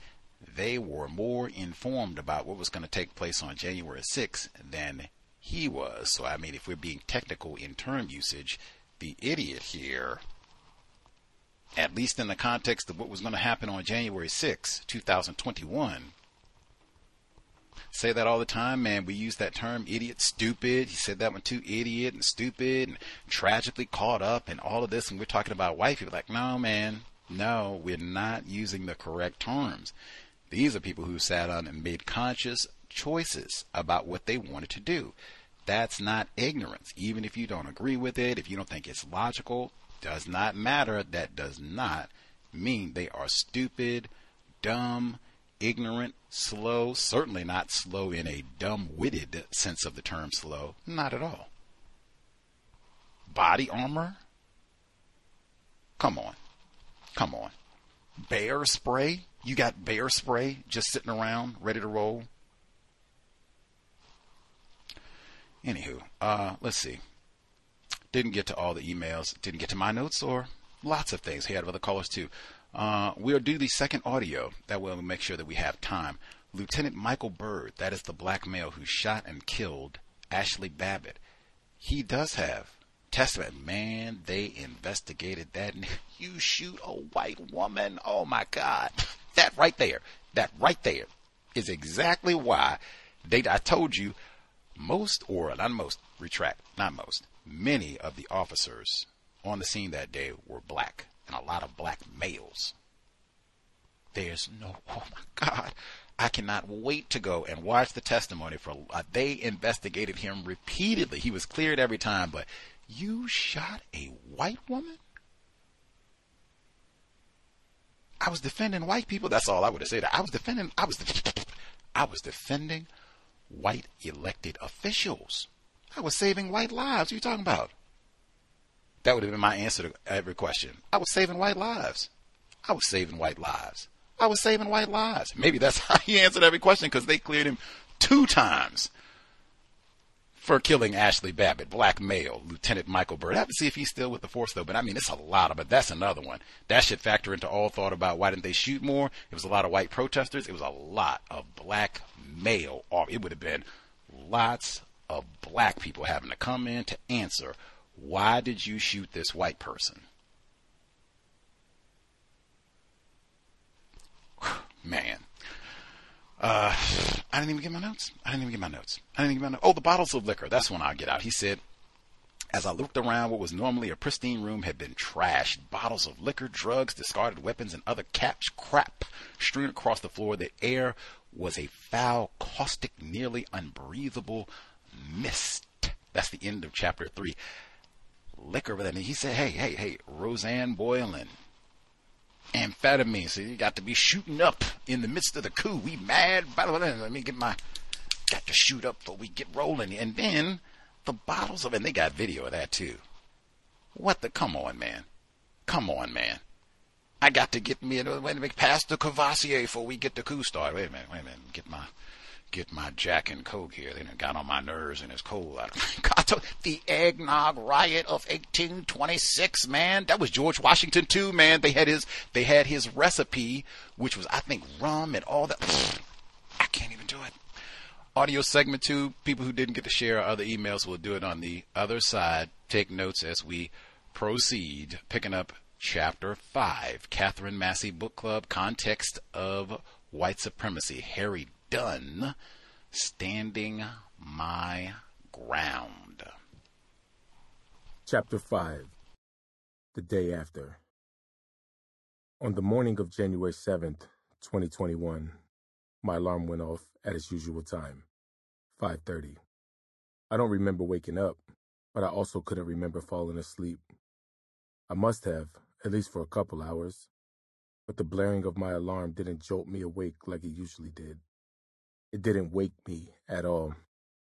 My eyes were open and I could move my body, but my mind was cloudy, as if it were lost in a fog.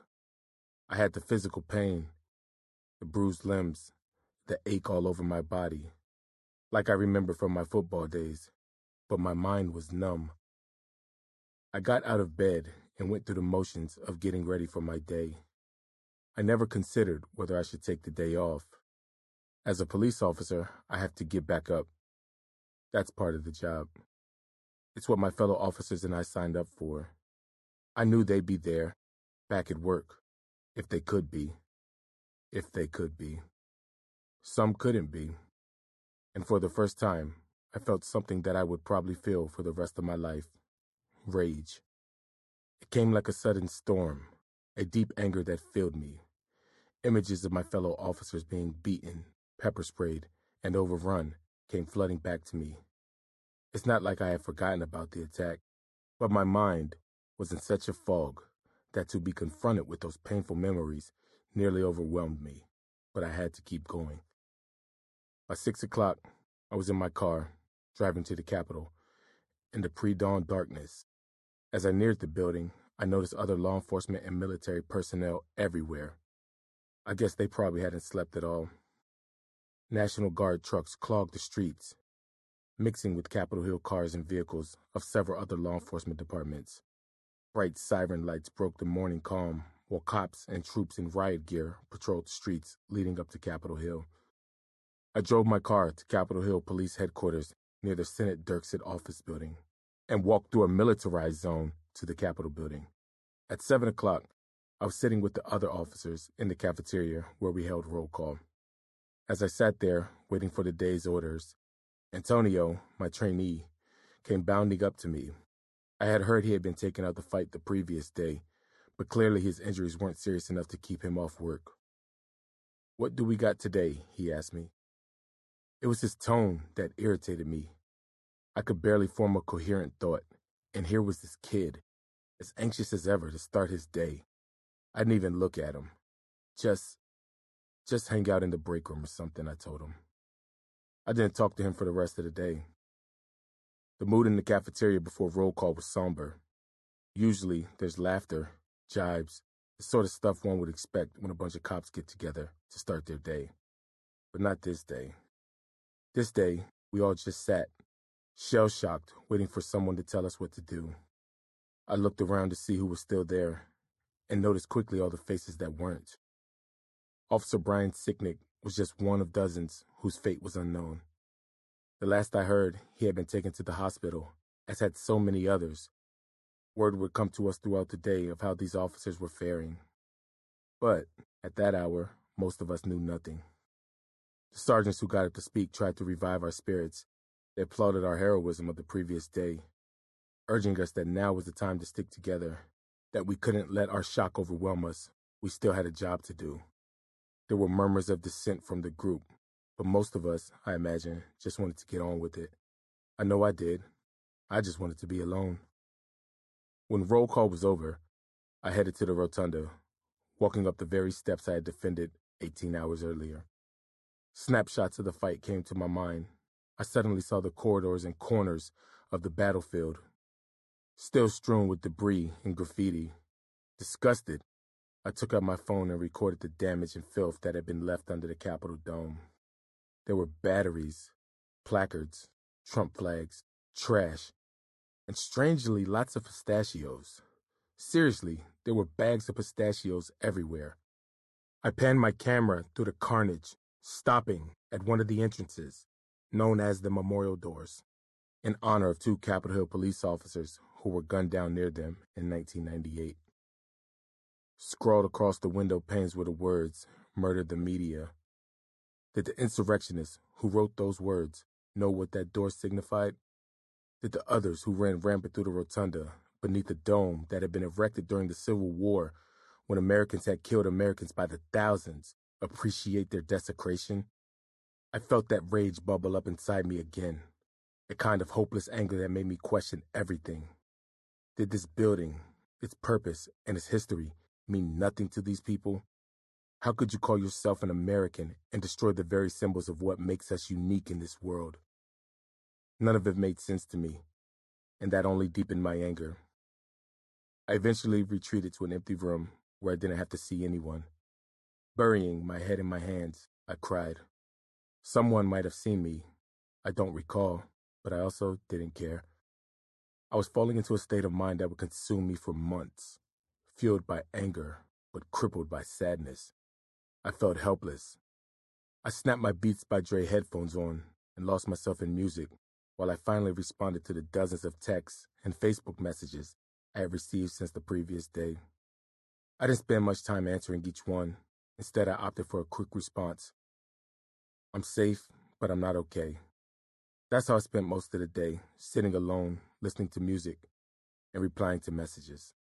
I did venture outside at certain points to make sweeps of the grounds, where we found bullets and firecrackers.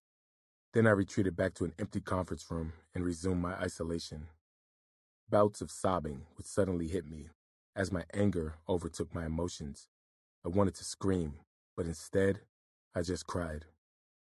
As a group, we didn't discuss much about who was at fault for the chaos during the attack, at least not that day. I didn't have firm feelings on this, one way or the other, that morning. But as the day wore on and I started looking at the news, my anger turned towards our Capitol Police leadership. I thought they had let us down, leaving us on our own for too long to control a situation that from the very beginning was entirely out of hand. I don't necessarily think that way anymore, but at the time, when I was looking for someone to blame, I couldn't help it. And others were thinking the same thing.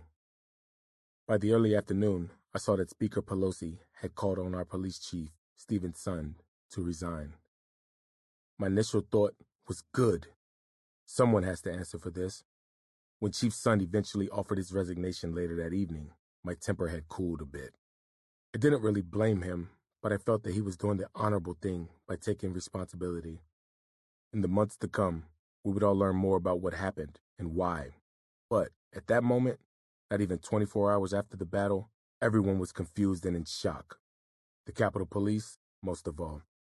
All throughout that day, I remained locked away, occasionally chatting over group text to fellow officers, but having no desire to be in anyone's presence but my own.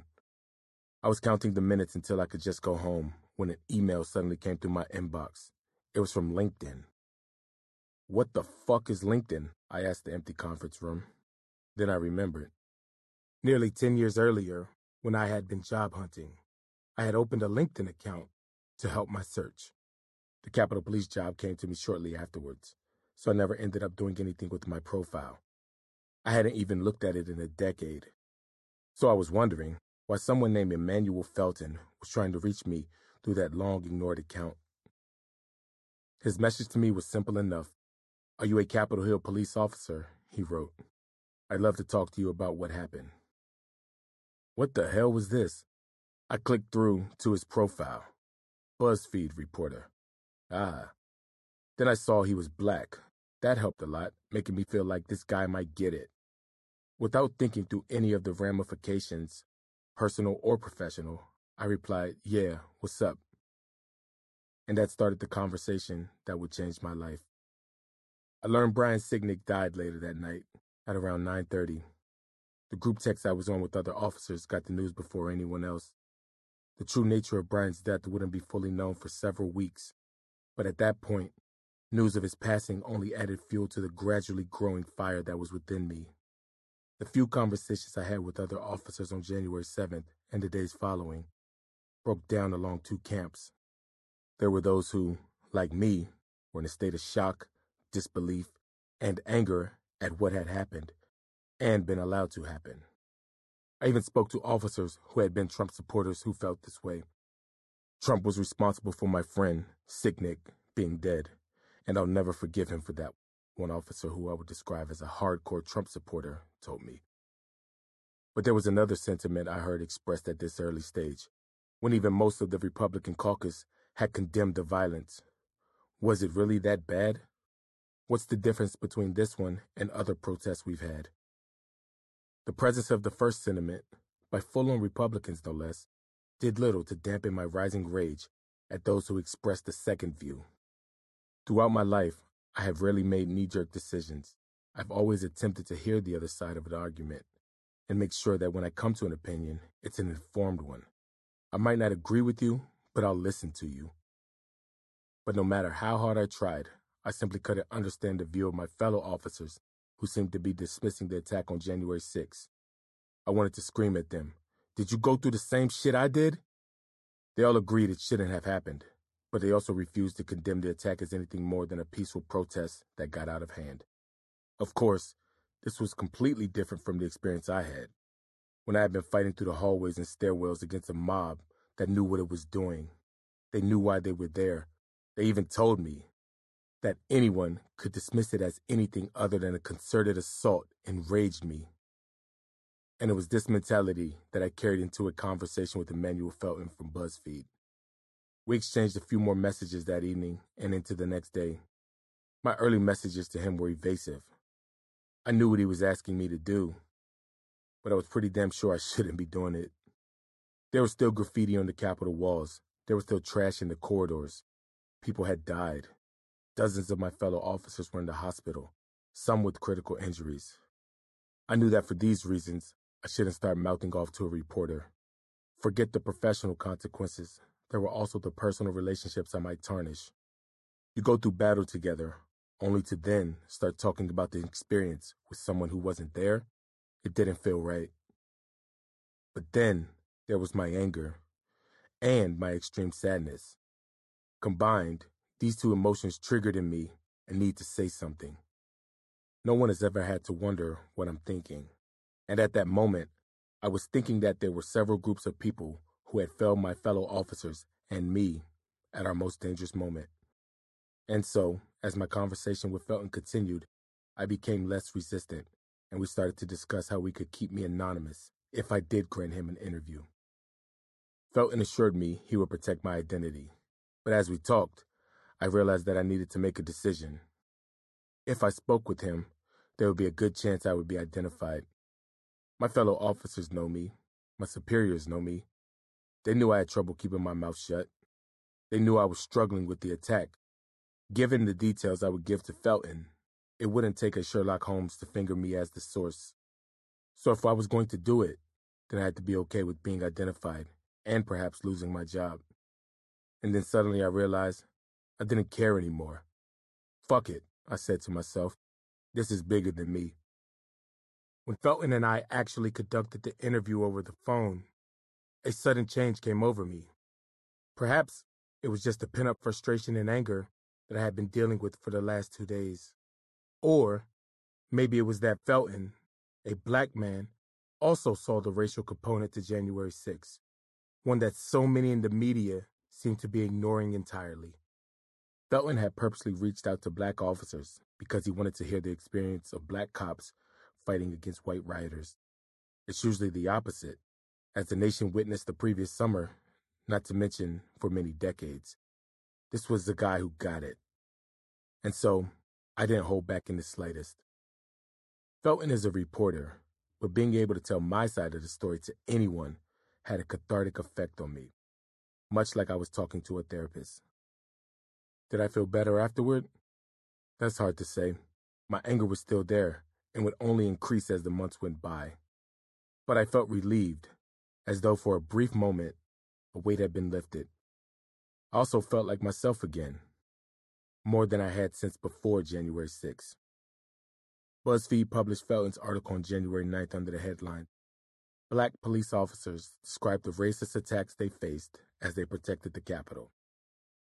It wasn't the first in depth account of what happened, but it did provide the perspective and experiences of two black officers who were there that day. A veteran and a younger man, as Felton described me and my fellow officer. To this day, the other officer remains anonymous. It doesn't take a deep reading to see how I had let loose my anger to Felton.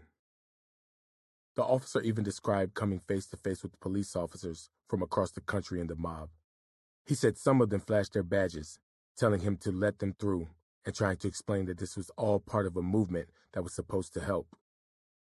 You have the nerve to be holding a Blue Lives Matter flag, and you are out there fucking us up, he told one group of protesters he encountered inside the Capitol. One guy pulled out his badge and he said, We're doing this for you. Another guy had his badge.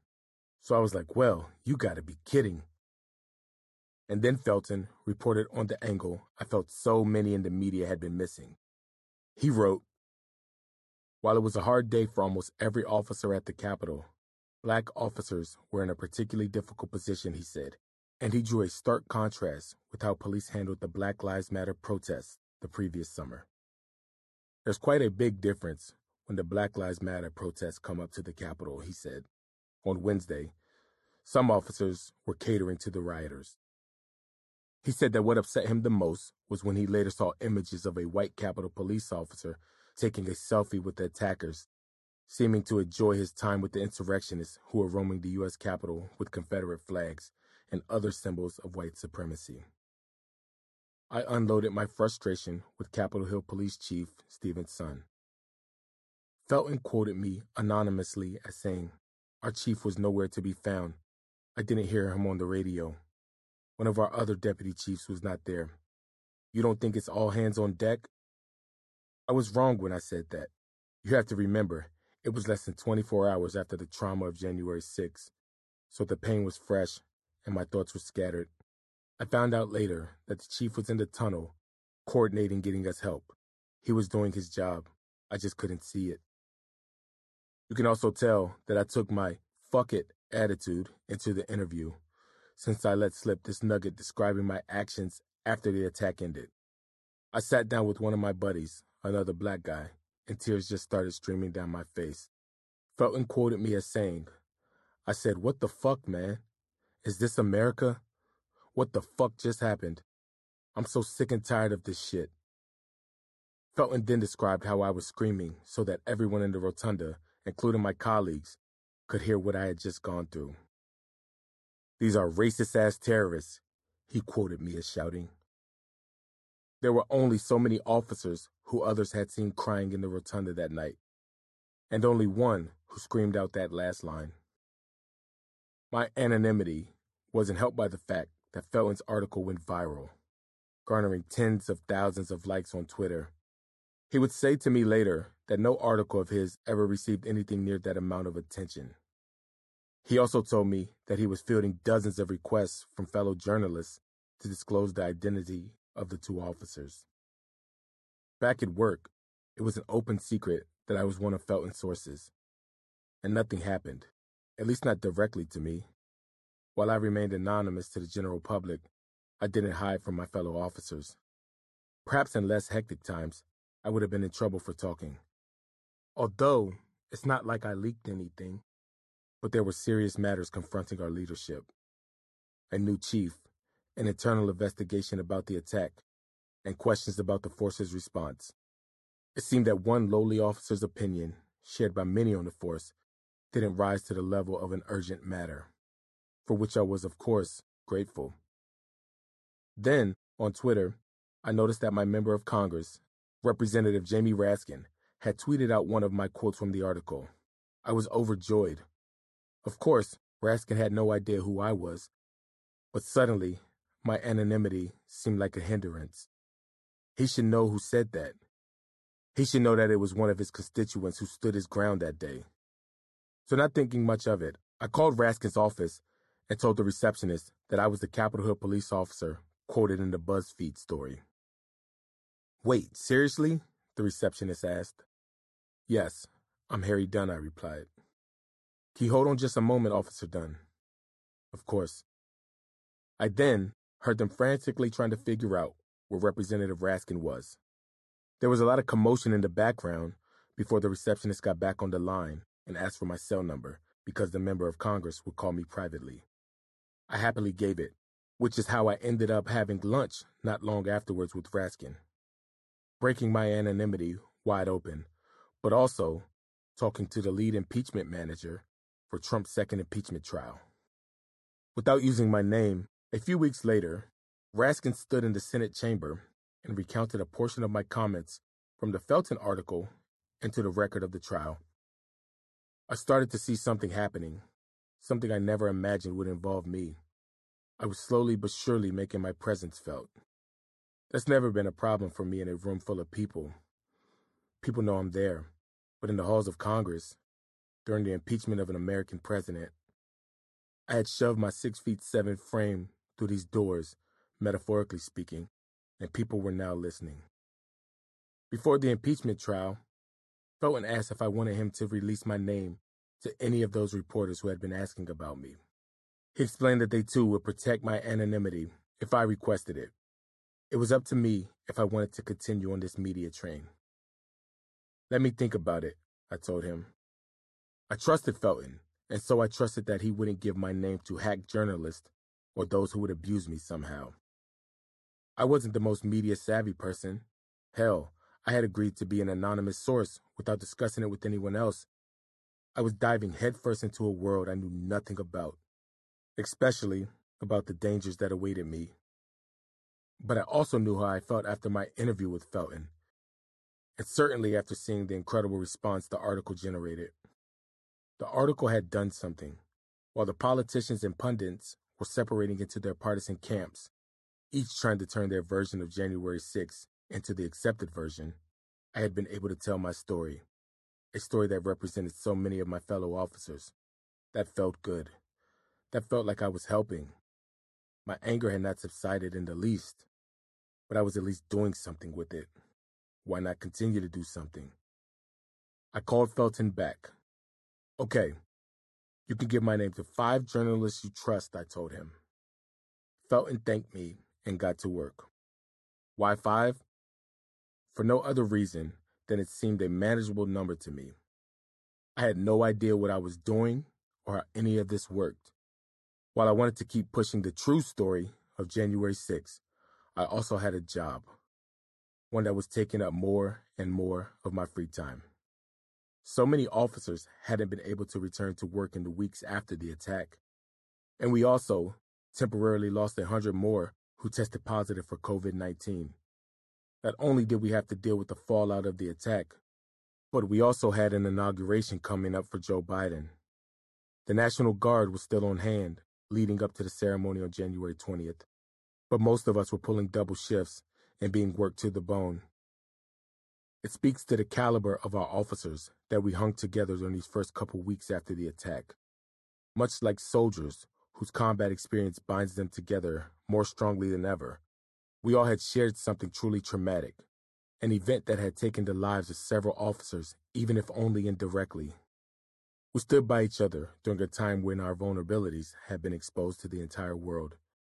The threats continued to pour in as well, keeping all of us on edge as we neared Inauguration Day. As it happened, the event was peaceful and so damn welcome. I spent the ceremony on the east side of the Capitol, and so I couldn't see President Biden take the oath of office, but I watched it on my phone and wept. Meanwhile, Felton had connected with five, and only five, journalists. Some I soon discovered I wasn't interested in going forward with. The deaths of Brian Sicknick from stroke and Howard Liebengood from suicide dominated a lot of the media's conversation in the weeks after the attack, but I never felt comfortable discussing my fallen officers. I was happy to give my story and walk a journalist through my experience, but I was going to hold the line at talking about someone else. One of the journalists Felton introduced me to was Victor Ordonez, a producer for ABC News. Through Ordonez, I met Pierre Thomas, an award winning television journalist, once named Journalist of the Year by the National Association of Black Journalists. Thomas wanted to put me on the air in front of millions of viewers to tell my story. What do you think? he asked me. Hell, I had no idea. My interview with Felton helped me remember the therapeutic value of talking about the trauma that I experienced. But I don't want to give the impression that I was getting better during the days and weeks after the attack when I freely let my views of January 6 be known, whether I was talking with a journalist or with anyone else. I was still racked with anger and sadness. When I arrived at work each day, I would wait as long as I could in my car before getting out. During lunch, when I used to love to kick back with my friends in the break room of the Capitol, instead, I went back to my car and ate alone. I rarely saw my friends. I avoided my family. I kept in touch with folks over text and Facebook, but that was as close as I wanted to be with anyone. If I recognized that I was depressed, I wasn't doing much about it. I was trying to carry on, shoulder the burden of my mental anguish as I felt a man is supposed to do. For a guy as gregarious and outspoken as I am, I discovered how quickly I turned inward when faced with true emotional trauma. I became, in essence, a different person. I was full of rage, especially as the weeks went by, and it became apparent that the Republicans were walking away from their earlier condemnation of the attack, of their distancing from Trump. I found it hard to contain my feelings. Congress members I had known for years, whom I had guarded and protected through the State of the Unions, inaugurations, and just the daily routine of working on the Hill, had suddenly turned on me. I couldn't understand it. I still don't. It angered me that loyalty to a single individual could overwhelm otherwise decent people. People who had fallen into darkness and forgotten their oaths of office. So obviously, I wasn't in a good place for much of those early weeks after the attack.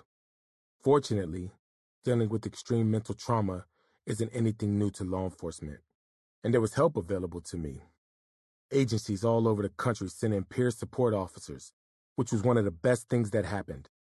There's nothing too special about these folks aside from the fact that they are two law enforcement who had been through some shit before. They aren't therapists, they aren't professional trauma counselors, but they have the one thing that few of those others have. They know what you are going through because they've been through it. I didn't sit on a couch and talk to them. They'd hang out around the break room and lunch areas, just chatting with anyone who wanted to talk. Often we didn't even talk about January 6th. Sometimes I just listened to them tell their own stories. And so, when I spoke, I knew I was speaking to someone who appreciated the anger inside me They had been let down by colleagues. They had lost dear friends. They had felt abandoned by their leadership. They knew what I was thinking, even if I wasn't saying it. I'm not saying that these officers cured me, but they gave me just enough to get through my day. Officers like Eddie Morales, a U.S. Marshal, came down from New York just to sit in our break rooms and listen to me blabber. Man, Eddie was a good dude. The department also has an employee assistance program, EAP, that connects officers with counselors to discuss anything that's on their mind. I wouldn't say it's a substitute for professional therapy, more like a starter kit. One of the things an EAP counselor can do is connect someone with an actual therapist. It's a good and necessary program, and I had used it before January 6. I knew enough about mental health to know that I needed to see an EAP counselor after the attack. Where the peer support officers offered a buddy to talk to, an EAP counselor could actually give some sound healthcare advice. I knew I was struggling, and I wanted to make use of anything available to me. Only after leaving the EAP's office, after venting and raving for an hour to the person in the chair, I'd be angrier than before. I don't think it was the counselor's fault. I just needed a different kind of solution than talking to someone in a room by myself. Maybe that's what led me back to Pierre Thomas and his offer of a televised interview. Talking about what was going on inside my head was good for me. I had to keep talking, keep getting those terrible thoughts out in the open. That's how I've always handled my problems, and I had to realize that my isolation was doing me more harm. I also had to reckon with the fact that handling my trauma personally and with a few confidants and professionals wasn't enough. I had to do more. The problem was that the attack on January 6 wasn't a single event. Yes, that was what primarily fueled my rage and despair. But the ongoing aftermath was just as awful. With the second impeachment of Donald Trump underway, it became clear to me that the Republican Party had no intention of holding anyone responsible for the attempted insurrection. Little teaspoon of racial narrowing Katherine Massey Book Club context of white supremacy. I think retired firefighter should be up next. Uh, number 605 313 5164. The code 564943 pound. Press star 6 1 if you would like to participate. Email is untiljustice at gmail.com. We are halfway done with the book. Uh, we have two sessions to go. Uh, I said I was kind of, you know, I don't know. I guess we could. If you think it would, you know, for significance of all of this, I mean, January 6, 2000, uh, 2021 is an event 50 years from now should be they will still be talking about it. Everybody, white people, non-white people, all over the world. Your grandchildren, like, oh my gosh, you were here. Those hoodlums took over. What do you remember? Like, you know, important event, right? Right up there with 9/11 should be. Uh, if you think it would be important, like, hey, maybe we should switch it and do the. But it would just be two days. Do the compensatory call in on Thursday and do the book club on Saturday, so that it will be on January 6th official uh, for the book club next week, I guess you can voice that opinion. Uh, I have was not planning to do it for real, but I mean it wouldn't be that difficult. Uh, retired firefighter in Florida. Other folks, if we missed you totally, do not wait till the end if you have commentary to share. Let's see. Greetings, everyone. Uh, I think I'm going to uh, just pass it on uh, to someone else. Uh, I don't have access to the book. I have been listening to the recordings and uh, taking notes, but uh, I don't have uh, access to the book. So I've, I'm just thinking, just go ahead and pass me by to someone else. Much obliged, retired firefighter in Florida. Let's see other folks who dialed in with commentary to share. Let's see, Irie, and then we'll get other emails as well. Let's see, Irie, did you have commentary? Yes, good evening. I was wondering, okay, when he, okay, uh, to answer your question, I would take excerpts from this book for a student. I wouldn't do the entire book. What he just talked about with the peer to peer counseling and the effects of PTSD that he's just discussed, you know, that's something that a, child could read. Um, maybe even like how, like the beginning part of the book, how he transitioned into becoming a police officer and him talking about the training he went through for a, a young person that's thinking about security, you know, anything like that, being a police officer.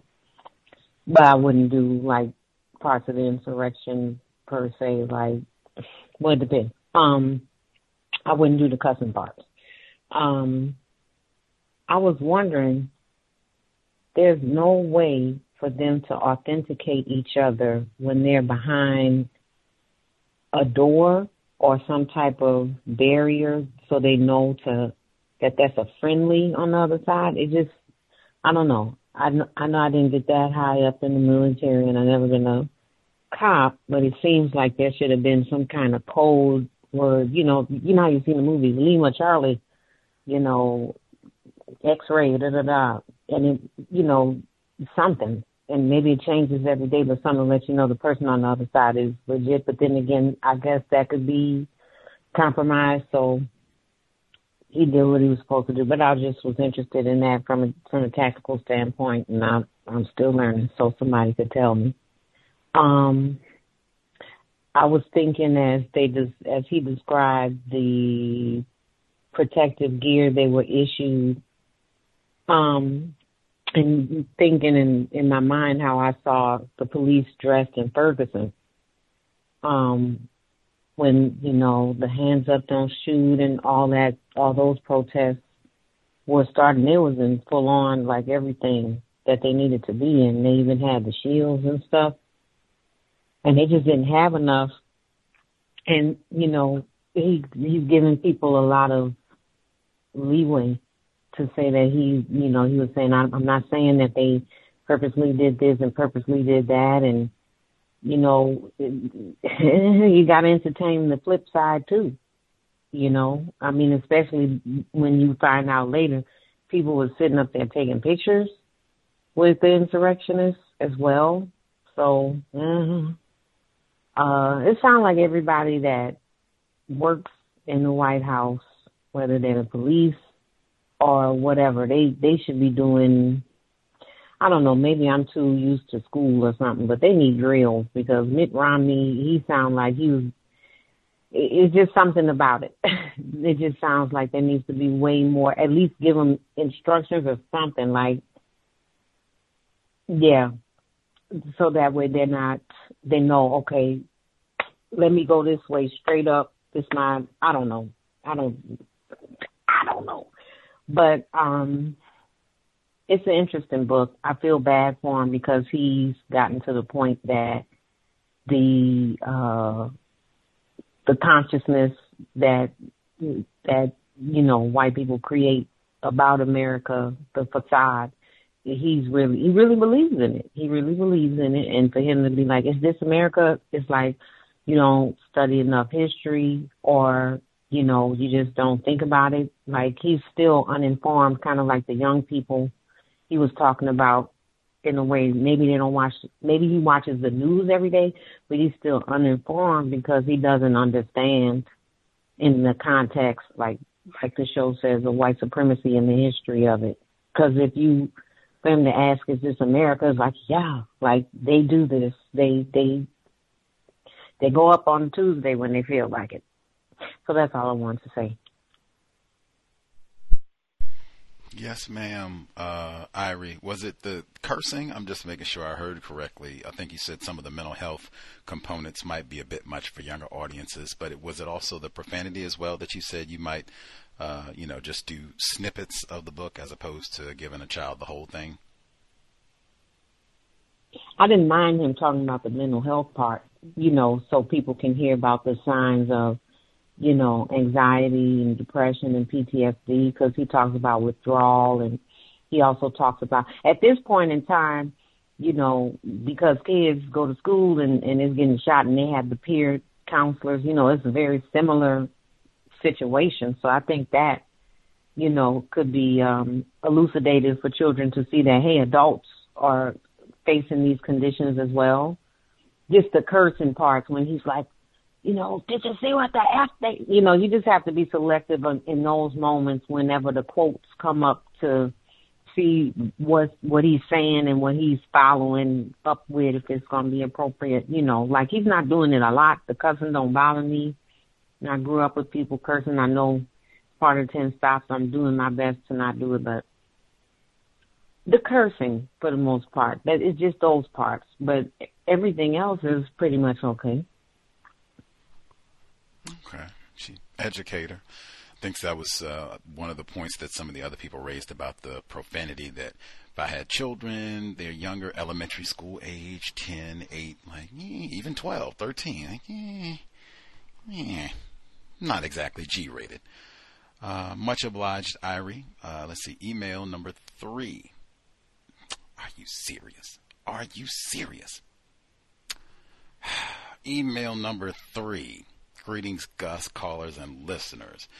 The profanity which has been kept in this book is interesting. I'm still processing whether it is necessary. Maybe it reinforces the feeling of authenticity. In other words, these are the unedited views of the author. Prudish listeners. 3. Chapter 3. Uh, the Civil Disturbance Unit is our version of the military's quick reaction force. The militarization of police forces is often discussed on the cows, particularly in the book club. For example, when LAPD Chief Daryl Gates and the origin of SWAT teams is discussed, I suspect the primary motivation is for the control of areas where there are a lot of black people in most areas. Two.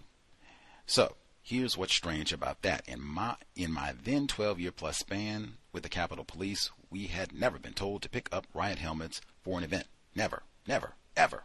I don't understand. the second incident happened to the civil disturbance units. The second incident happened. I was told that on the morning. Oh, this is when he gets. Uh, I was told on the morning of January 6th, at least one platoon, maybe more, was ordered not to wear their protective gear that day. They were told by supervisors they would not be a backup unit. Uh, the author seems to be going to great lengths not to state the obvious conclusion leadership had intel of what was about to happen. I am not criticizing him. I understand his caution. Moreover, these books are vetted by publishers, lawyer, prior to publication. Since he's still employed with the Capitol Police, they may have had to vet this book before it was published. In fact, I'd be willing to put down at least uh, a C note Benjamins, at least a hundred dollars that the Capitol Police Department, their attorneys or what have you, they had to vet this book and probably authorize him to even write something like this. Just saying. Uh, but yeah, that that would influence what he could say about this one-time singular event of the riot gear, and then this curious diversion uh, about this uh, civilian disturbance or civil disturbance unit. And where did these orders come from? Why? All of that. Yeah. Use logic. Three. What I saw was like a scene from a gladiator movie and what seemed like a sea of people, Capitol police officers and metropolitan metropolitan DC police Officers were fighting desperately hand to hand with rioters across the West Lawn. I could see the rioters hitting officers with flagpoles, sticks, and metal bike racks, throwing batteries, canned food. Man, the canned food alone. You could put a hurting on somebody with, I mean, talk about a projectile. You could put a nice knot on somebody's noggin with a can of peas, pinto beans. like you could, much less, you could get like a pillowcase and put like three, four cans of chunky soup, whatever, in there and wear somebody out. Now, I had never, you know, even thought of like can of soup. Let's get it. like what? What? That again, also, hey, even on a budget, maybe I don't have pipe bombs. Maybe I couldn't get my Glock, you know, my military uh, knife or whatever it is, but phew, they got canned corn on. Can't live. I can't live. Okay. This type of behavior by suspected racists is emblematic of white culture. We will resort to violence if we don't get our way politically. Will 2024 bring a second act? Cal's book club, Ben Tillman, Reconstruction of White Supremacy by Stephen Kantrowitz, and The Half Has Never Been Told, Edward Baptist, in the book club. Four rioters wheezing against the wall. He couldn't breathe because he was overcome with pepper spray, saying, I can't breathe. An officer comes over to him and says, Can I help you, sir? The officer gave him a bottle of water. I ran over and snatched the bottle out of the dude's hand and said, Uh oh, cover your ears, prudes. Fuck you, get the fuck out. I suspect the rioter and the officer coming to his aid were classified as white. Mm-hmm. How ironic if it is a suspected racist who is saying, I can't breathe given its association with the death of black males by enforcement officials. For sure, like water? Are you serious? You can get out of here and get like Perrier, artesian water, maybe even a coffee, twist of lime. Just get the F out of here. like, what is going on? Chapter 4. Then, almost out of nowhere, in come these well dressed guys in trench coats, hair slicked back, all upbeat. It's the FBI. We call them suits. The FBI probably had intel on what was about to. Everybody did. They probably got the same text. Did you get that text message that they sent earlier today that you chuckled about? Because we did. we, we took it seriously. We've been in the van waiting for this all day. Had donuts too, chilling. Why didn't they shoot the insurrectionists? It's a valid question. Several reasons. Blah blah blah if they had shot up a lot of if they had shot up a lot of these suspected racist terrorists, I think it would have completely changed the narrative by the so-called liberal white media. The Capitol Police were heroes in quotes. Oh yeah, and like I said, there's a lot of black people. I think. Oh my God, it it would have been totally different. They all of these folks, they would be total heroes, the trials uh, of these Negro officers would probably be like the war trials against the Nazis after World War II. Like, oh man, I, man, I would be a lot more concerned about the officers having to answer questions about their use of force if they had been firing on protesters. Uh, you know, somebody who had bear spray or whatever else firing. Oh man, Whew. totally, yeah. Number three. Uh, Rosenblatt. Uh, demographic 2020 census 51.7% white. Uh, this is of Ken- Kennesaw, Georgia, 23.7% black. As of 2022, it had a Confederate memorabilia store. See Atlanta Fox News, September 19, 2022. Uh, 2018, the suspected racist mayor was overheard calling the black zoning director a chocolate donut. Eee, delectable Negro. Black student attacked and called racist slurs at Kennesaw State University off-campus apartment. Student named Jalik Rosemond. This is from February of 2023, Negro History Month. Uh, chapter 5. But no matter how hard I tried, I simply couldn't understand the view of my fellow officers who seemed to be dismissing the attack on January 6th. If you do not understand racism, which is white supremacy, what it is and how it works, everything else that you think you understand will only confuse you. Absolutely. That could be said many times throughout this text and many other books that have been written by victims of white supremacy. Uh, incidentally, I don't know. I don't know how much energy I would put into trying to understand someone's perspective that this wasn't that big a deal. This was just a peaceful protest and you know what's what's all the hubbub about? Like really, like, we still got blood and urine and drug paraphernalia all out here and you okay. Okay. Uh, number two black officers were in a particularly difficult position. He said some officers were catering to the rioters. White Capitol Police officers uh, were taking selfies with the attackers, seeming to enjoy his time with the insurrectionists who were roaming the U.S. Capitol with Confederate flags and other symbols of white supremacy.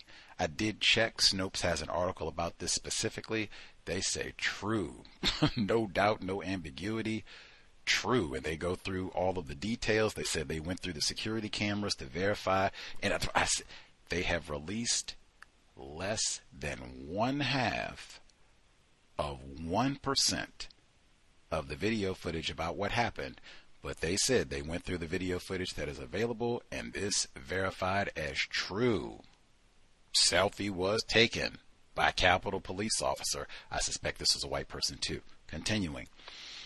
Symbols of white supremacy, Congress members I had known for years, whom I had guarded and protected through State of the Union's inaugurations and just the daily routine of working on the Hill, had suddenly turned on me. I couldn't understand it. I still don't. If you don't understand racism, white supremacy, and hey, this one, if you don't understand what it means to be classified as white. If he had that understanding, I don't even think he would have phrased this as they turned on me. That suggests that you all were in some sort of alliance, union, not in a system of white supremacy racism. Like, nah, man, they were never with you to begin with. Turned on me. Uh, let's see. Oh, we didn't get that far. Last one, we'll save that for next week. Much obliged for our caller. Got through our notes there. Let's see if I can get in any of my notes really quick. I guess folks can let us know January 6th if they think that significant. Switching the date would add emphasis to all of this or just keep the book club the same. Either way, January 6th coming up next week and all of this still being talked about again. This is why. State of Colorado, Trump's name not on the ballot for the 2020 election.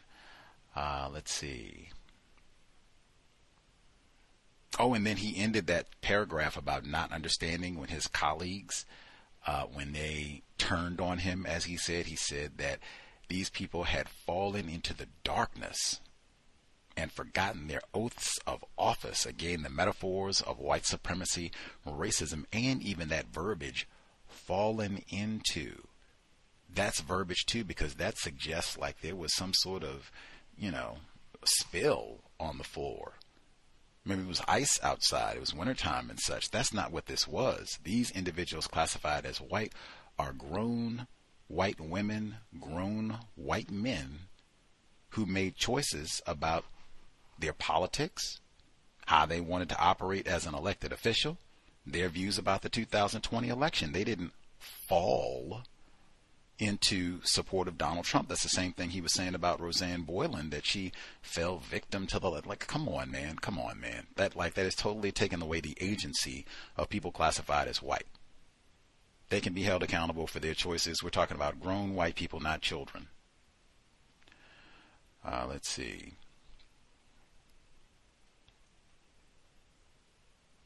He said after all this happened, he was traumatized. He said that during lunch, instead of going to the break room to kick back and have fun with his coworkers, he would go to his car and eat alone.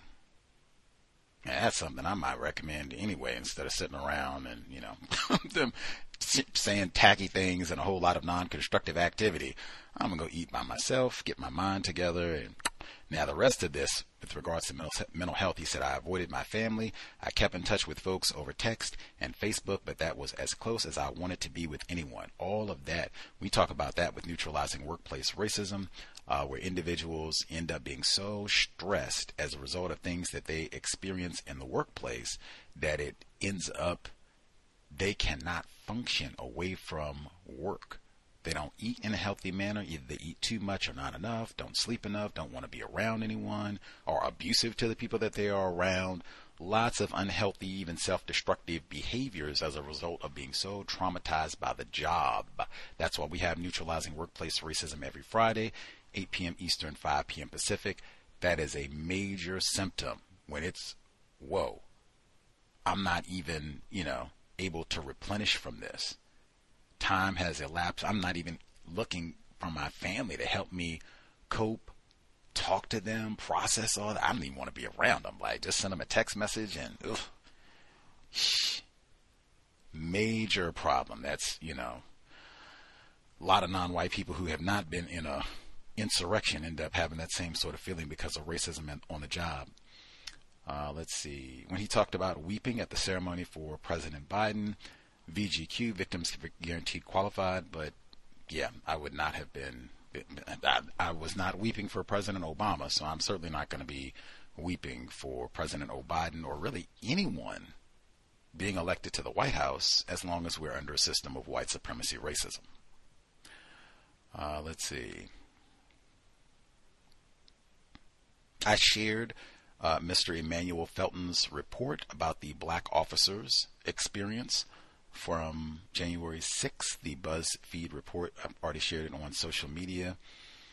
Uh, he said that his coworkers knew he had trouble keeping his mouth shut. You do not want that reputation as a black person, non-white person, on your job. You want to be codified with what you say. Uh, Dr. Haddix was a guest on the program a couple days ago, and he said the one of the black aviators that he talked to said that their mom told them on the job, shh,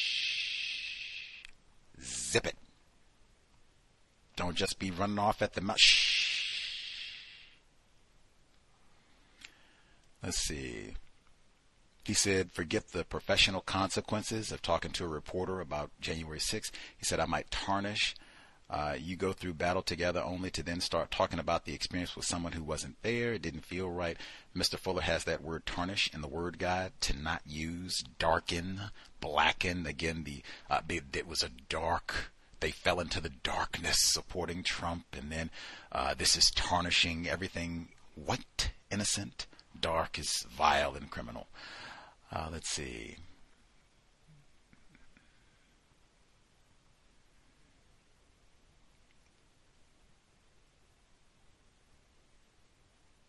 White people not holding other white people accountable. We heard a lot of that in the Michael Swango book, and then hearing that again here, even under situations of violence against other white people, white people don't hold white people accountable. Um, I thought it was important just because I'm not a LinkedIn all star, but I know what it is. But his whole exchange, I mean, this is happening in 2020, right? Or excuse me, 2021. This is not, you know, long time ago. Nobody's heard of LinkedIn or social media and that sort of thing. I just found it interesting because he told us last week in great detail that he went to JMU in Virginia, played football there, won a championship on the football team, uh, one of the best in the school's history, and that they JMU has maintained support of him even after the uh, insurrection. They supported his views and all that good stuff.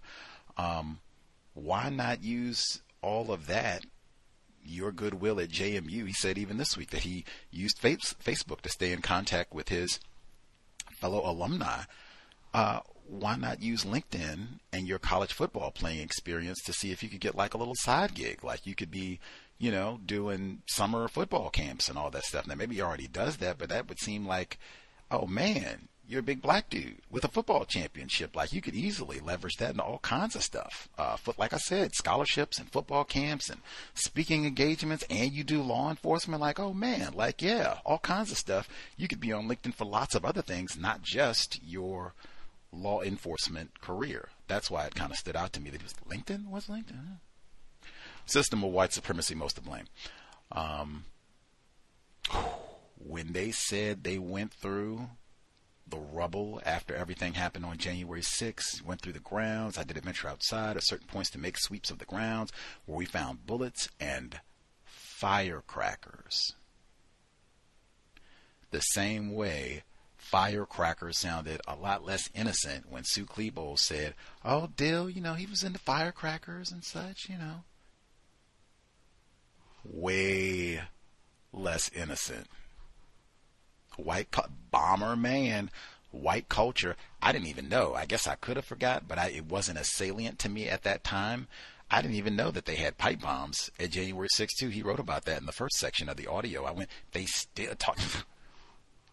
they still have not tracked down who put these pipe bombs in Washington D.C. Could have killed who did that? Talk about indiscriminate killing. Who did this? They got video still. They got video everywhere in Washington D.C. So of course they got video of the suspect who did this. Mm. At the hands of persons unknown, classified as white, I suspect. Uh, let's see.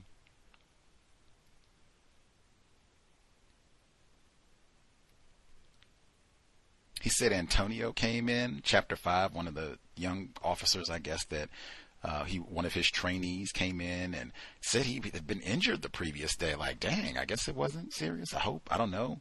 And he said, "What do we got today?" And he said it was something about his tone that irritated him. And he said, uh, he said it was his tone that irritated me. I could barely form a coherent thought. And here was this kid, as anxious as ever to start his day. I didn't even look at him. Just just hang out in the break room or something, I told him. I didn't talk to him for the rest of the day. Something about that just, I, I don't know. Antonio could be a white person. I suspect this is a black guy. I could be totally wrong. He doesn't specify. I suspect that, I told you there are a lot of black people that work for the Capitol Police. I think it's a black person. I could be wrong. I think this is a black dude, and this is what I mean about sympathy. This is a coworker. This is a coworker who you said was injured the day before. I don't know how, what does that mean? Did he get hit with a fire extinguisher, bear mace, stabbed, shot at? Like who knows? Hit with a baseball bat? Who knows? But he's here. He didn't take the day off. He didn't call out sick. He didn't quit. He can go AWOL. He came in. And he's, uh, what, what does Sue Clebo call it? Gallows humor what do we got today, man? Like, who knows? They're gonna be they, you, you got your mask, bear mouth, all that, like, and it's so dismissed. Like, oh my god, we got this old no count. Just get out of my face, man. And I didn't talk to him for the rest. That's why I say when I go back, Roseanne Boyland is a no count racist terrorist junkie. And it was well, she, she you know, she fell for Trump's lies, and she had been sober, and you know, she was working. I'm like, man, are you sick? She could have been one of the people that injured Antonio. And it sounded like you got more sympathy for her than your coworker who didn't even call out, man. That's what I mean. Like, white people most to blame, but dang, shout out to Antonio for not taking the day off and coming into work. Um, let's see.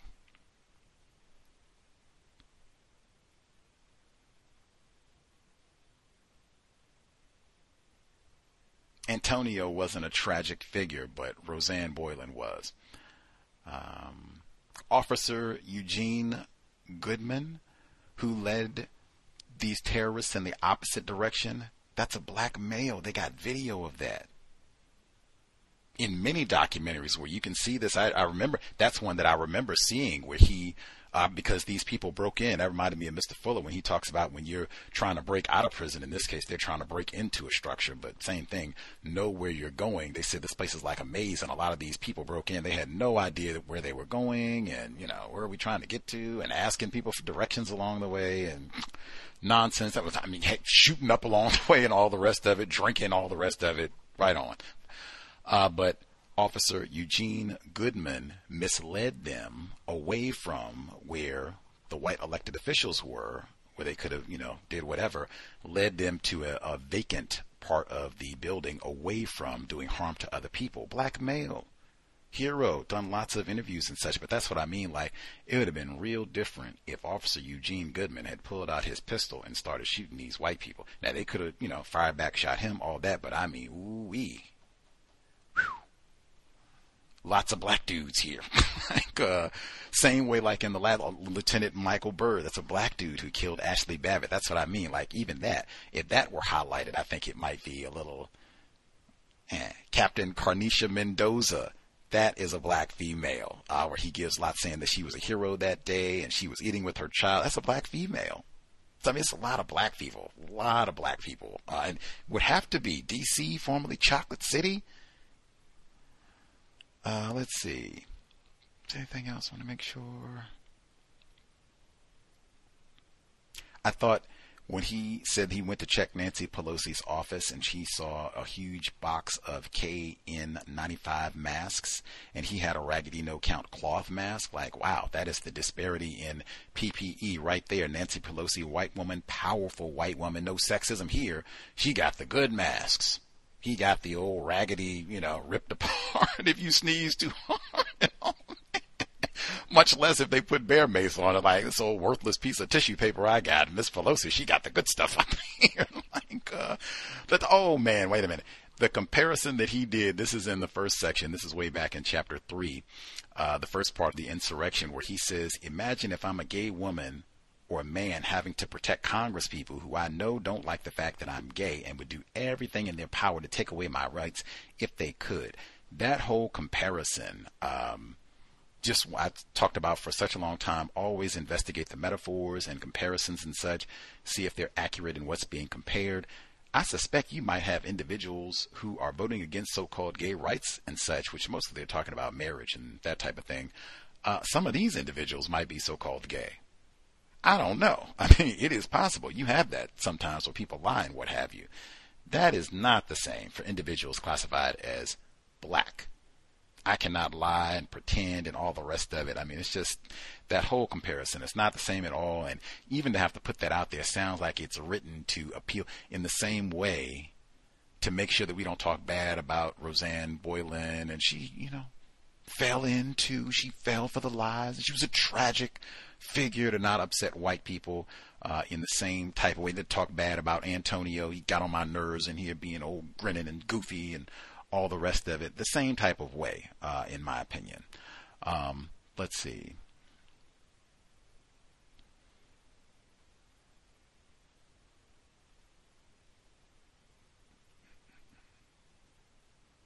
Oh, he said that someone showed him a law enforcement badge. There have been so many reports. I think we've highlighted that on the cows over the years of law enforcement officers from across the continent. And I mean officers here in Washington state, many, not one or two, like many of them and everywhere in between who went and participated in. And that's what I mean. Like, what do you mean? You are not just a citizen, you're a law enforcement officer. And people with military connections who went and participated in this, what do you mean?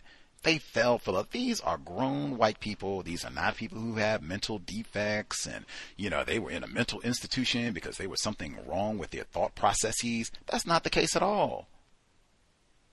These people made choices. This is how i view the system of white supremacy racism. We didn't get our way and i know what to do. I'm a white defiant. We spent a whole year. You don't tell me to wear a mask.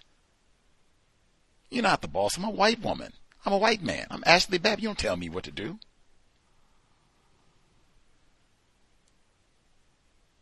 it, I connected it incidentally when they said that uh, Roseanne Boyland had her wacky theories, so called. Even that wacky. If it had been Al Sharpton, it wouldn't have been wacky if he had been talking about drinking somebody's blood. That reminded me of uh, Cassie Bernall talking about killing her parents and the Ouija board and all that from Columbine. White culture wasn't the occult and all that. That was Jeff Dahmer too, and uh, Mike Swango. All of the white culture. We're talking about drinking somebody's blood. I connected that with they got the crypt area at the Capitol where they were going to bury George Washington there. Like, are you serious? What kind of necrophilia is that? We're supposed to walk past his corpse and then go past laws? Jesus Christ. Uh,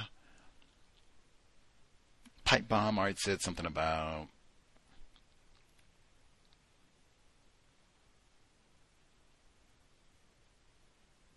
yeah, he got direct codification about all the plans that they had. White people knew about all of this in advance. There's lots of talk of that. Uh, I think that's most of.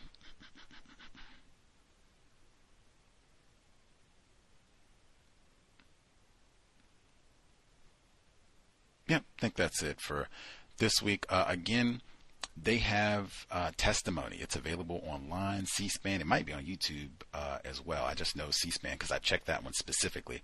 But if you are, in hey, Michael Byrd, that is the black male Lieutenant Michael Byrd, black male, shot and killed Ashli Babbitt. They have his testimony of what he saw, why he shot, why he self-defense, all of that might be worth checking out. He was investigated repeatedly, cleared every time. They have testimony, Officer Eugene Goodman. You can see his testimony. They have other documentaries and interviews and what have you, him leading this crowd astray and what have you. Check out, see what he had to say. Uh, see if I can get the other black female officer's name in there too. Oh, I just said it, had it highlighted if I don't get it this time around. But you can check C-SPAN because all of this is available, and I am sure I am going to do that. Like between now and next week, see if I can maybe check out all of them or as many as I can. But that might be the sort of thing to even watch if you have children to sit down and watch with them.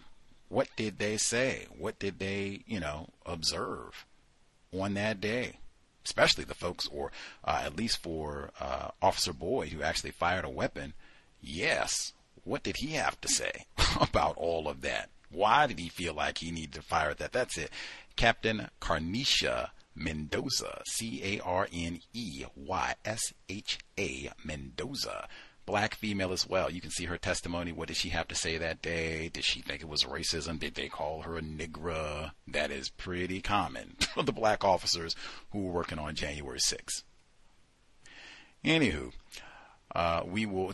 We got two left, two sessions. You can let me know. Drop an email until justice at gmail.com. Would it be worth it to move to January 6th? Or don't confuse. People get confused about the time anyway. Just keep it the same. And January 4 is close enough. We'll be mindful that next week is, I guess, three years from when all of this took place as we continue. But we will have two sessions left and then all done with Harry Dunn's Standing My Ground uh, many folks pointing out the profanity as the I mean, hey, I don't think we've read a book ever with this much profanity in it for the Katherine Massey Book Club, ever. So it would stand out, you know, for that. Anywho, here tomorrow, same time, neutralizing workplace racism, 8 p.m. Eastern, 5 p.m. Pacific. Hopefully worthy of your time and energy as we wrap up the 2023 calendar year. Sobriety would be best. You got how are you going to riot and participate in an insurrection and not be sober? Come on now. End up over how do you overdose in the middle of the coup? Come on, man. Creator, we ask that you help us remain patient with other black people victims of white supremacy, we ask that you help us remain patient with ourselves. Remind us to demonstrate the highest levels of black self respect at all times, in all places, each and every time we have been, we are in contact with another black person. It has been time. Replace white supremacy with justice immediately. No name calling, no gossiping, no throwaway offspring. Cow signing out. Thanks all for tuning in. Nigga, you so brainwashed. I'm a victim, brother. Problem. You're a victim. Man, I'm a victim of 400 years of conditioning. Shut up. The man has programmed my conditioning. Even my conditioning has been conditioned. Lucky Land Casino asking people what's the weirdest place you've gotten lucky? Lucky? In line at the deli, I guess? Aha, in my dentist's office. More than once, actually. Do I have to say? Yes, you do. In the car before my kids' PTA meeting. Really? Yes. Excuse me, what's the weirdest place you've gotten lucky? I never win and tell. Well, there you have it. You can get lucky anywhere playing at LuckyLandSlots.com. Play for free right now. Are you feeling lucky? No purchase necessary. Void where prohibited by law. 18 plus. Terms and conditions apply. See website for details.